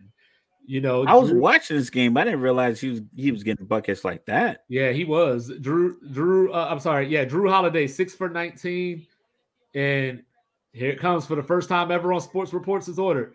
Khris Middle of the Pacton, you know, four for 12. So there you go. Giannis got enough help. He should have left Milwaukee. I'm glad he got his chip though. Giannis can't hit the free throw, and then we got you know Memphis with an early four nothing lead on the Lakers. So with, with that being said, Raf, you remember um, growing up, In Living Color was one of my favorite shows, and uh, you know you had the lady that used to sit up on the rooftop, you know, and I ain't the one to gossip, so you ain't heard it from me. But I remember that. We're we're that. but we're in that time. I ain't the one to gossip, but there's some juicy NFL draft rumors out there. So, what's something that you've heard, Raf? I heard that CJ Stroud got an 18 on a test. I heard that I, CJ Stroud turned down the Mannings, like he was supposed to go to their camp, and then he stood him up and didn't show up. And you know, Memphis is up six nothing now. But go ahead, you know. uh I'm still trying to get the stream, but as you know, Brady Brady Quinn Brady Quinn went on these airwaves and told everybody how CJ Stroud was dissing and spitting in the face of NFL royalty. Got called out by Ryan Clark and RG3. So people just talking. They not sourcing no more. They just talking. That's it. That's all they're doing. But you know what I heard? Memphis up 6 0 still. Yeah, you know what I heard? I heard that the Washington Commanders are going to get Lamar. May pick up Hendon Hooker on day two of the draft. But then I also heard at the same time that the Texans may trade the number 33 and 65th draft pick to Minnesota so that they can draft Hendon Hooker at number 23. 24. Oh. Yeah. So so so you know, so word is that the you Texans, Houston? Yeah. So so the so word is they got Houston, they got Houston passed on CJ Stroud because yes, they got Houston taking this draft that I saw. This was on hold on, give me a second here. This was so that trade was on sportsnaut.com by Matt Johnson. But the earlier thing that I had heard was that the Texans might take Will Anderson. That was from Aaron Becker of Yardbarker. Uh, they might take uh, Will Anderson and then get the quarterback later. The rumor I heard, because uh, it's my team and I get the little followings, that the Falcons were going to take potentially Bijan out of Texas at eight. Woo! One thing. Uh, then it was another one saying that they could potentially get the corner. Uh, Will Levis going third. I've heard that. So the top three quarterbacks they got. Who was trading up? What was the rumor? Was it Tennessee? Tennessee trading up to three and taking Levis. Indianapolis trading up to three and taking Richardson. CJ Stroud falling to 11 I heard and CJ's someone trading fall. up to from I think the, the Titans trading up to 11 to take him. I heard that. Uh he I heard a rumor that Will Levis went to the Patriot facility. I think the Patriots are sitting at like 16. Uh-huh. And they were gonna potentially trade up if if he doesn't go in the top 10 but if Stroud doesn't go in the top 10, the Patriots going to trade up to 11 to get Will Levis when they can just get DJ Stroud.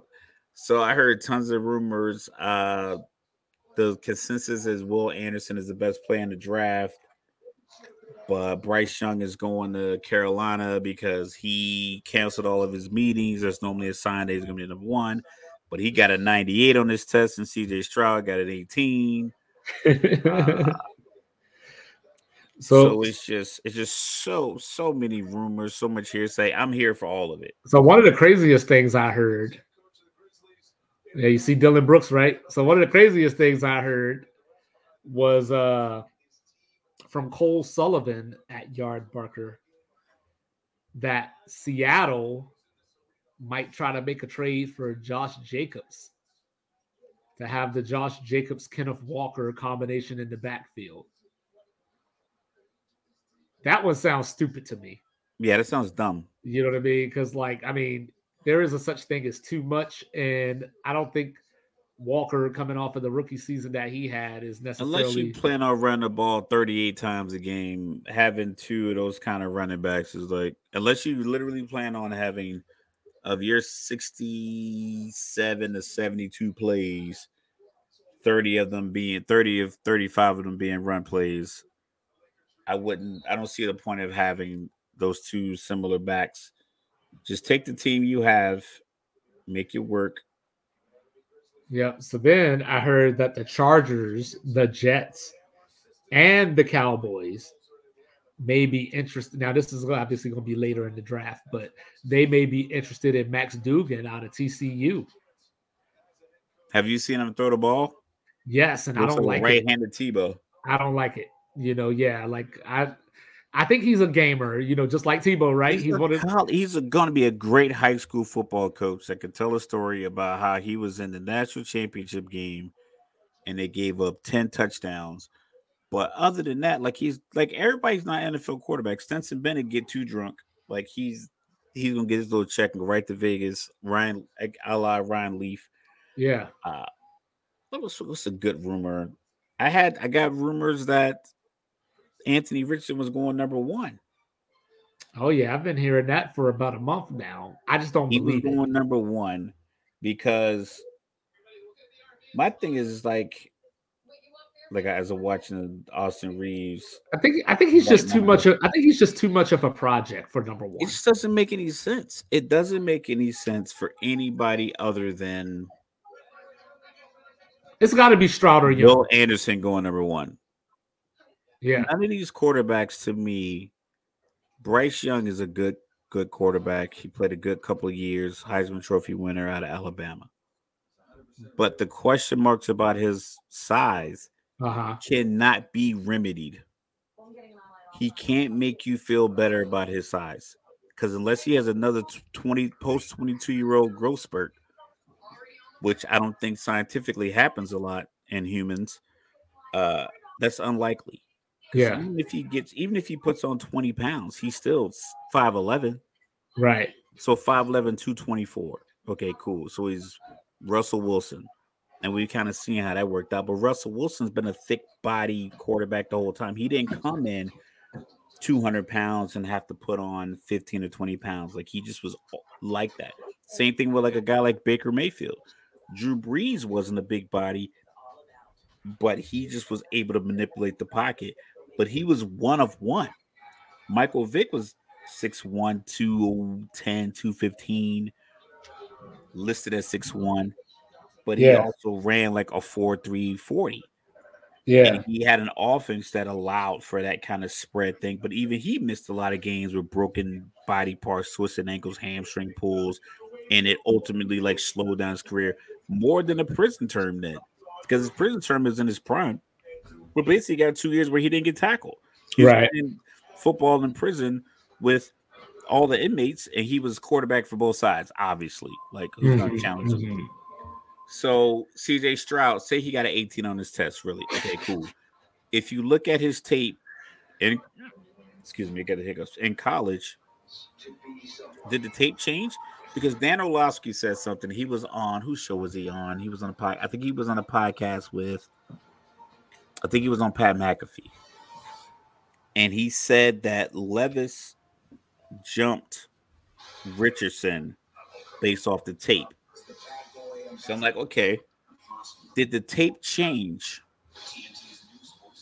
Like, if you looked at the tape in the first week of March, or you looked at the tape the week of the Super Bowl before the combine, before anybody rise up, and Richardson was sixth or seventh quarterback, maybe. And then you saw the combine, and then you try to match it to the tape, you're fooling yourself because the combine, he's running around in shorts. You know, at his pro day, he hit the ceiling of the indoor facility. What does that show? That he has a strong arm or that he's not accurate? or both. Does it show he should be playing receiver? it shows that it's like you you you're not accurate. You're just out here, you know, running through this script, and it's cool. I get it. You're not supposed to be perfect. Will Levis had 19 touchdowns and 12 picks, a lot of turnovers, not good throws. What on his film changed that put him put him above after Anthony Richardson? Well, I told you nothing on his film changed. What changed was Peyton Manning put the blessing out there. You know what I'm saying? And once you got the Manning blessing, you are a made man. Cool. The Manning's not gonna cut me 24 million of his guaranteed 30 million I gotta give him if I draft him in the top three this or four. True. This is so true. Peyton and Eli can be in the basement every Monday night with Travis Kelce and Dana White and Michael Jordan, all these guys coming in on Zoom and Kevin Hart cracking jokes. But if Will Levis goes out there and I trade up from three to four to get him, and on the first play of his career, he throw a pick like Sam Darnold, now I'm stuck. You you ever um you ever heard a rumor that pissed you off? I don't like right now. I know it's all conjecture. I know it's all smoke and mirrors. My thing is like the the pundits who are doing the analysis, what they're coming up with pisses me off the most. It's not even Yeah. a get off my chest kind of thing, but it's like, like I said, what about the film that CJ Stroud gave you makes you think he should go 11 versus Yeah. what Anthony Richardson gave you that says he should go one, two, or three? Right. with people trading up from their position to get him. So giving up draft capital to get him, giving up draft capital in Carolina to get Bryce Young, to include a wide receiver. They probably could have given up. They probably could have given up one of their running backs in Chicago would have taken that deal. Yeah, it'd probably be nice for you know uh a young receiver to have DJ Moore, you know. yeah, him to look up, be like two down there somewhere, like he did against when PJ Walker threw the the the uh, should have been a game winning touchdown, but the game tying touchdown against Atlanta with no time left. It was like, well, Moore's down there somewhere. I'm just gonna let it fly. Like Bryce Young doesn't have that now. Well, I gotta tell you, I gotta tell you about the rumor that got me pissed off. Let's hear it. So I mentioned Aaron Becker earlier. Obviously, I don't know Aaron Becker. I'm not very familiar with his work. But he brought up why don't the Ravens try to get Malik Cunningham, quarterback from Louisville, who broke Lamar Jackson's total touchdown record at Louisville? And I don't know if that was a troll attempt or you know, because it worked because I got pissed off. So, so if he was trying to troll, it worked. But you know, it- I just thought that was lazy. You know, he just happened to go to the same school as Lamar.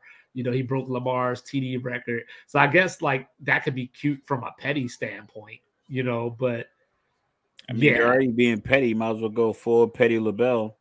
Yeah, there you go. And, and, you know, but I just thought that that was just one of those things to you just throw that in there to bring interest to your story, maybe. You know, like and I think a lot of it is because, for instance, if you if you are a reporter and the equipment guy tells you that he saw um he saw Will Levis talking to Mike Vrabel in the hallway and they seem to be getting along right, and you write a story that says, "Hey, I got a source that says Vrabel really likes Will Levis. Is it over for Tannehill?" That's that's according to the parameters established by the the sports media world. That's sufficient enough sourcing to substantiate your story. Granted, there's Right. still real facts in it. It's just that they shook hands in the hallway, or Mike Vrabel was really impressed with uh, I hate the NBA Levis's so much arm. sometimes. I hate the NBA so much sometimes. I hate when dudes go to the hole, throw their arms up, and they're like, "Hey!" and the ref blows the whistle. Like you ain't Yeah. see no foul right there, I've You know- never done that. All my years of playing basketball, just throw my hands up. you know. But uh, on the bench. Well, they just just rest, just rest. No no fouls or anything like that. But but yeah, like um, you know, I just thought that was one of those things. Then I heard, you know, since you brought up C.J. Stroud, this one was from Matt Johnson again from Sportsnaut. Uh, C.J. Stroud to the Lions and then the Lions picking up Quentin Johnston later in the first round to replace Jameson Williams, who was a dumbass and just got suspended. Come on, man. How that's gonna happen? I don't know. It don't make sense to me, but I guess that's why these are rumors, you know. Like, um, what did Jared Goff a, not do? Like, what what did what did Jared well, Goff season Jared, say? We need to replace this guy. Well, we talk about this all the time. Jared Goff is a victim of the dreaded narrative. You know what I mean? Like, it, he didn't win a Super Bowl with the Rams with Sean McVay. They got rid of him. You know, Stafford came in. They won a Super Bowl so now Stafford, he's been.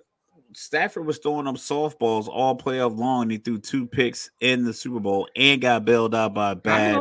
but it's all about wins ball. and losses. It's all I, about I would have 150 bucks in the Super Bowl squares when they won, but still. It's, it's all about wins and losses. But like I said, it's narrative. Remember, we talked about Steph the other day, you know, where we were talking about how, you know, or people have like this in this on I don't know what the word is, but basically they have this narrative of him not being a playoff performer or not being a finals performer because, like they said, Dellavedova shut him down shots. for a game. Well, yeah, he well, doesn't have any that. But, but like that first that first finals against Cleveland, there was the Dellavedova game, you know, where he had to go to the hospital because he was so tired from chasing Steph around. Yeah, and everybody and everybody uh, said an athlete in his prime nearly died from chasing this guy around. Yeah, so and every, the stuff's a star. He just didn't have any clutch moments and everybody said that like Steph had this like bad game, so that turned into Steph can't perform in the finals, which turned into Iguodala won Finals MVP, which turned into Steph just won his first Finals MVP this past season.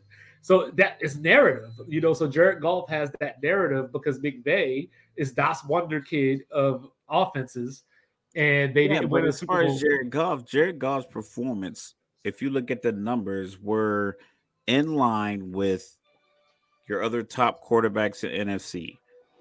Yeah, oh, I agree. Lions, they're on the verge of like they're on the verge of turning a corner in a division that just lost Rodgers because you know we'll talk about might lose Kirk Cousins quick, or quick hits. Kirk Cousins is people are falling out of love with him. Except for me, I think he's a good quarterback. I think he's a good quarterback. I think he's. I I take him over Lamar Jackson. You know what I always say: KC eight greater than RG three. So then, so then you have Justin Fields, and yes, they have some draft capital in Chicago, but this is probably his first year with the real wide receiver corps. Now we got to right. see if the coach Matt Eberflus do, do you have a plan? Like, is your offensive structure built for Claypool, Moore, and Mooney to shine with the arm talent of Justin Fields? So Jared Goff is in the position of where if they don't even look at quarterbacks, he knows that the team has ultimate confidence in him. They can bolster their potential NFC North championship run because contrary to popular belief, everyone talks about a Super Bowl, Super Bowl, Super Bowl, Super Bowl. Every team's primary milestone is to win their division. Winning your division, you are guaranteed at least one home playoff game. So that's your def- like because people say we want to make the playoffs. Well, you can make the playoffs a la the Chargers and still have to travel to Florida for your playoff game. So winning your division guarantees you you get a home playoff game. Granted, if you get number one overall seed, you get a bye, but not having to travel in an intense week where everyone has to be focused. So the Detroit Lions are in prime position to win their division without messing with the psyche of your quarterback.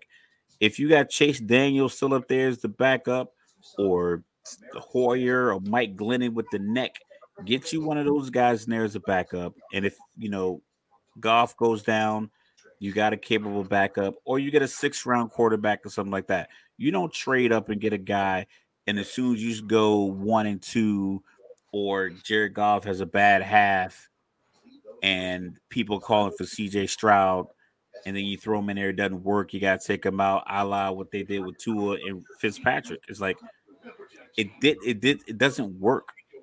So the line that rumor that CJ Stroud is going to fall to the Lions. If I'm the Lions and CJ Stroud is available in my spot, I'm on the phone. And with everybody. Yo, Tennessee, what you need? I might even call Baltimore, like, yo, y'all gonna sign Lamar or what? Hell, Like- I might call. I might call the Rams and say, like, yo, y'all trying to come off Aaron Donald? Yeah, you need something for the future. Come on, send Aaron. Send Aaron this way. Whatever. I mean, like, granted, that's a ridiculous. Hey, call Tampa. Call Tampa. Devin White. He asked Yeah. for a trade. Devin White. Uh, can I get a Eagles? Who you got? Who Yep, you got and- available? I know you so- like so- signing linebackers. So speaking of the Eagles, that was another funny rumor was that allegedly so so you know there's this thing we talk about the devaluing of the running back and you know um allegedly you don't draft running backs in the first 10 no more you know all that stuff like that so the word on the street is NFL teams everywhere are panicking at the thought of the Eagles taking Bijan Robinson but you know but what I thought was funny was I got to read this one because I had to write this one down because I wasn't going to remember all this. But All right. so so Dalvin Cook is projected to cost about 14.1 million against the cap this season. Okay. if they- I'm writing this down. Yep. So so so 14.1 million against the cap. If they release him, they could save about 5.9 million. Or if they trade him before June 1st, they can save 7.9 million. And the team in mind is the Cincinnati Bengals because they may need to replace Joe Mixon. So, if that were to happen, if Cincinnati were to get their hands on uh, Dalvin Cook, then I would probably pretty much say, yo, Kansas City, Cincinnati, AFC Championship game part two, run it back. Yeah, I mean that's easy to say, but they did lose That's why I Jessie. Bates to Atlanta. yeah. It's easy to say. Uh then you have you just have like I think Buffalo is still good. I think the Derrick Henry. I saw a rumor Derrick Henry on draft day to the Eagles. Uh huh. I saw that move potentially. I think that's a good move. I still think Buffalo should be in there with a fourth round pick dangling at Tennessee. Like, listen, we'll give you a third and a fourth for Derrick Henry. Because whatever player you get in the third round in this draft, historically, you can get an undrafted player of equal talent. Yeah. It's the Hall of Fame is probably 340 or 350 guys. I think nearly half of them are late round undrafted players historically. So my third round linebacker I get out of Oregon State and the undrafted guy I get out of San Diego State. If you grade them out in practice on a scale of 1 to 100, I'm probably going to get 60 to 65 out of both of them. Right. So I can take that third round pick, send it to like Buffalo could send a third and a sixth to Tennessee this year, maybe a fourth next year, and get Derrick Henry. Mm-hmm. Because, like I said, your third, fourth, and sixth round picks are going to be pretty much on par with. Because you're gonna get you're gonna get a special teams player. You have all the wide receivers you need. Defensively, you're solid. You got Von Miller coming back. You're locked in at quarterback. Your offensive line solid. You're locked in at tight end. It's like you don't even really need to pay attention to the draft because you got agents that are gonna get you linebackers. They're gonna get you special teams guys in these late five, six, seventh undrafted rounds. Yeah. So I say, listen, I'm gonna take these three assets, 2023 draft and 2024, send it to Tennessee, shoot me Derrick Henry, let's see what's popping. oh my God. This- Oh, sorry, sorry, sorry. I just the whole little celebration thing, you know, like the Oh, the arm thing. yeah. I'm, why ain't nobody original? Like, why everybody just doing the same damn thing? Like, Oh, so who did it? Is it Schroeder? That's no, LeBron did it. You know, LeBron but uh, you know, no, that's like uh, you know, I don't know where this started, but you know, my son, you know, he got the high school basketball thing going on. He plays some AAU, and like literally, like every team in his league, when they hit a three, you know, everybody just goes blues. And it's just like y'all so corny, man. Like you just like somebody get your own shit. Like just be original. Like just listen, yeah. man. Long as it's long as it's authentic to you. No, nah, that shit ain't authentic I'm to nobody. That shit ain't authentic. again. Come on, LeBron. That shit ain't authentic to nobody. You know what I'm saying? Anyway, it's about that time of the show. You know what I'm saying? I don't even know who going first, but it's time to get something off our chest. So who going first? You got it, man. I've been I've been feeling pretty good about sports, you know. All right. I had my complaints, but not crazy. Oh, so I can so I can have another twofer? Yo, go for it. All right. Yeah. All right. So I got so I got prepare for another two chest. five moment. Yes, but one I'm gonna I'm gonna hit y'all ill this time. One good and one bad. So you know, saying we're gonna start off good because I want to end with the bad. You know, what I'm saying so so the Pittsburgh Pirates. Shout out to Major League Baseball. Y'all exciting this year. We like it. Yo, 16 and 7. You know, seven straight wins. Sole possession of first place entering today. So, Raf, you know, I had to look back at this, right? Because we've been talking about the Pirates, and you know, we were talking about like, yo, when's the last time the Pirates were even good? So they actually made the playoffs three consecutive seasons 2013, 14, and 15, right? But as I was digging, it got real ugly because out of the 134 seasons of the Pittsburgh Pirates, they've made the playoffs 17 times. they so when they did the restructure of 117 times they didn't make the playoffs. I know baseball is tough to get in, but 117 times. Shout out to yeah. Pittsburgh, man, so, it around. So of course they did the restructures of the divisions in 1994. You know, so the Pittsburgh Pirates have never won the NL Central. It's 20 years. That's like 30, actually. That's 30 like years. Next, oh, next year, no, yeah. so, so 30 years. Yeah. So their last division title, just in case you were wondering, was 1992 they when they were when they were still in the NL East. They were still in the NL East at the time. So, like I said, they haven't made the playoffs since 2015. That's when so, Sid Bream scored from like second. So, unfortunately, unfortunately, Gervonta Tank Davis is the only thing that I get to brag about from Baltimore these days because the Pirates last won the World Series in 1979 by beating my Orioles. Shout out to Camden Yards.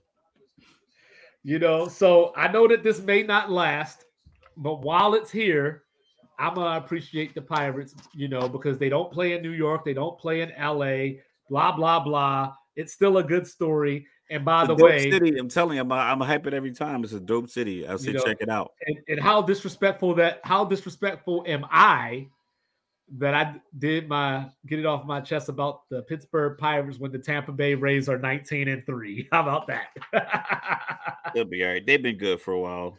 All right. So my second get it off my chest. So Colorado had their spring football game the other day. They had fans there to the tune of over 47,000 people. So just like Columbus, people in Boulder don't have a life, you know, but this is the, you can even get high in Boulder. But anyway, so Colorado's two leading receivers decided that they were going to leave and join the transfer portal after the spring game. You know, uh, one of those receivers Hold on, give me a second. I'm scrolling here because I always mess up his name and I want to get his name right. But overall, 13 players have entered the portal, you know, this weekend from Colorado. So, you know, how yucky and ignorant is that, first of all? But um here we go. Montana Lemonious Craig. You know, he he was their leading receiver in 2022, and in the spring game this weekend, that is the he, blackest thing I've ever heard. That's he had Draymond Green. He had 168 receiving yards with two touchdowns in the game. So what caught my attention about that was not that these players decided to leave Colorado. It was not that this player dominated the spring game and then decided to leave Colorado. It was the response of one. All right, help me out here, Raf. Shedeur. Shedeur Kadir Sanders, Sanders, Deion's son, the star quarterback who came from Jackson State with him and apparently is a Heisman candidate already. I don't know how, but there you go. He his Louis response luggage. to this his response to this was, you know, some people just got a crookedness about them. And I'm like, hold up. Your daddy is the biggest con man there is, first of all. And I don't even That's mean my that. favorite player. Yeah, I don't even mean that in a negative way, but it just is what it is. You know what I mean? Who showed up in Boulder and Colorado didn't even have his money yet. And he went up in the room and told everybody, y'all need to hit the portal because I'm bringing my Louis with me. I'm bringing my luggage and his Louis. Go ahead and hop up in the portal. Now these dudes are hopping up in the portal. Ain't nothing crooked about it. This is the game. This is what your daddy created. This is what your daddy said. Now, the only reason you upset is because the leading receiver is leaving, you know, and one of the top running backs is leaving, and y'all done lost about, I think it was seven offensive linemen and eight defensive linemen that I saw. So that's why you're upset because y'all losing depth and y'all losing pieces. Because granted, the team went one and eleven last year, but hey, that's still experience, you know. So Shedeur, focus on who's there, and tell your daddy to not write those checks with his mouth that his ass can't cash. He better go. He better go at least eight and four this year. Better at least go eight and four. I got him at five and seven, but you know, we'll see what happens. You know, and we'll we'll get back into these college football previews as we get closer to June, July, and all that. We'll get you some division winners, but I, that just stood out to me. You know, it was a slow news week as far as things that pissed me off, and we already talked about a lot of things that pissed me off. So I just figured, you know, I just top it Yeah. off with one. Yeah, the NBA caught my eye. playoffs are are they intriguing. Uh, I got a- I got a text from my sports advisor, my pops, and he's like, "What's up with all these guys? You know, not playing to getting injured." I was like, "A lot of these guys are probably like, yo, I got my money, and we don't we're not gonna win." Like, is Kawhi like I don't know, I don't want to talk about someone's injuries, but if Kawhi is say he's 70% and it just Yeah. hurts. It's not like a strain or it's not a tear, it just it just hurts. My knee hurts and I think rest will help me. Um but he's like is this team built to go past the Western Conference Finals? No, then why? Well- I already got paid. I'm gonna sit. Well, that's like it was funny. I was I was listening to Doc Rivers the other day. He was talking about how um how the Clippers couldn't get along, you know, back when they had Lob City and everything, they couldn't get along. And then I watched a video with uh JJ Redick and Jamal Murray, or not Jamal Murray, I'm sorry, Jamal Crawford. You know, they were talking about how, you know, Doc, you know, you were the GM, you were the coach, like you're supposed to manage these personalities. So if we ain't getting along, that's a reflection of you. But then he said something that pissed me off. So I was with him right there because you know I ain't a big fan, fan of Glenn to begin with. But Yeah. so so so you know, so I was with him. And then they went on to talk about how Doc didn't believe in them and like you're our coach, you're supposed to believe in us, you know. And I'm like, yo, Let's Most of the- yourself. Most of most of the motivation in sports comes from somebody not believing in you. Like, so if you got it in your own locker room, I would think that would be like the ultimate motivation. But I told you I was two five. I was one of the dudes, one of the few people that never thought that Lob City was a contender anyway. I don't know why people thought this team could win an NBA championship, but they did. I think because if you if you looked at how they were constructed, um, they had shooters off the bench. So the six man was a scorer. JJ Redick was a scorer. Jamal Crawford was a good scorer. Uh, DeAndre and Blake were athletically gifted enough to be defensively viable, and then Chris Paul just is a is just a good leader. You Yeah, know, but like, but like DeAndre Jordan wasn't getting no bucket without a lob, and like Blake Griffin didn't develop thing. that jumper yet. He didn't have that jumper yet. I, but I think, like I said, I think athletically they were enough to be. They were enough to deter the other team from getting twenty to 40, 20 to thirty points, just defensively, just being you- there, just being athletic, And you know and who then- used to and able them? to get you and able to get you twenty five to thirty points between the two of them on the other. and you know, and you know who used to own them? The old ass Spurs and the Memphis Grizzlies that couldn't score. Because they just muscled him with uh Pau's little brother. yeah, and, and uh, Z-Bo. Z-Bo. Somebody know, me a magazine back in Spain down. I'm like, is this you? I'm like, no, that's Zach Randolph. I am not six foot ten. That's hilarious because I always thought you looked like Michael Strahan. Cap. Cap. I used to get. I used to get. Hey, don't make me throw a poll up on Twitter. Yo, I used to get like I said, I got Zach Randolph was one uh when I was slim back in the day, and he's I see I'm always a hat guy. People were like, "Yo, you look like Fabolous. I'm like, "Don't tell me that." Like that's that's no, I look like me. No, I used to have the I used, I used to hang out with a guy who used to tell women he was Fabolous. He was light skinned. He wouldn't he didn't look like Fabolous at all. No, I used, I used to have the worst. He used to annoy like, me when he did it. So when people came up to me and said, "Yo," I'm like, "No, don't lump me in with him." Yeah, I used to have the worst. Like apparently, at some point in my life, I went through a phase where I morphed from Scottie Pippen to Nas, and then you know, like Nas, and then now, now that I ain't got no damn hair, you know, I've been getting Marques Houston lately, but I don't you know how. Like Kenny Smith. I look like the Jet, bro. you look like the Jet. Nah, you gotta do but, get up but yo, but yo, stand up bow-legged and fix your, hey, fix your jerseys. Don't be calling me Marques Houston though, because I know my wife is younger than me, but she ain't that much damn younger than me. Yo, you look like the Kenny the Jet Smith. Matter of fact, I'm gonna tag him in Twitter. You like tagged his podcast. You just gotta take the hat off and show the head. No, man. No, we put man. yo, we if we put that poll up today, I'm telling you. Come on, Chuck. Poll up. Chuck, yo. Hey, don't make me get a Don't make me get a screen back here. You know what I'm saying? Run up to the screen. Yo, tell you, yeah, do all you gotta do is be bow legged when you do it. Just run up there like that. See, I can't even act that out. Wow, I can't even act that out. Yo, his bow leggedness is like how you win a championship running like that. Yeah, I'm from New York. I'm a point guard. I know. Shout out to Kenny Anderson, my favorite New York point guard. Shout out to God, Shammgod, Sebastian Telfair. Those are my dudes. Yeah. Yeah. I already did that. you always wilding at the end of the episodes, bro. Yo, this like listen, everybody has these podcasts, and some people do it on the front end, we do it on the back end. I know. I mean, oh, oh, and by the way, you know, shout out to uh, Matt Barnes, you know, because people be making these predictions and remember, he told us something, well, not us directly, but you know, he told America something along the lines of once these details about Ime Udoka come out, he ain't gonna never get a head coaching job again. And I am here to let you know that he is the new head coach of the Houston Rockets.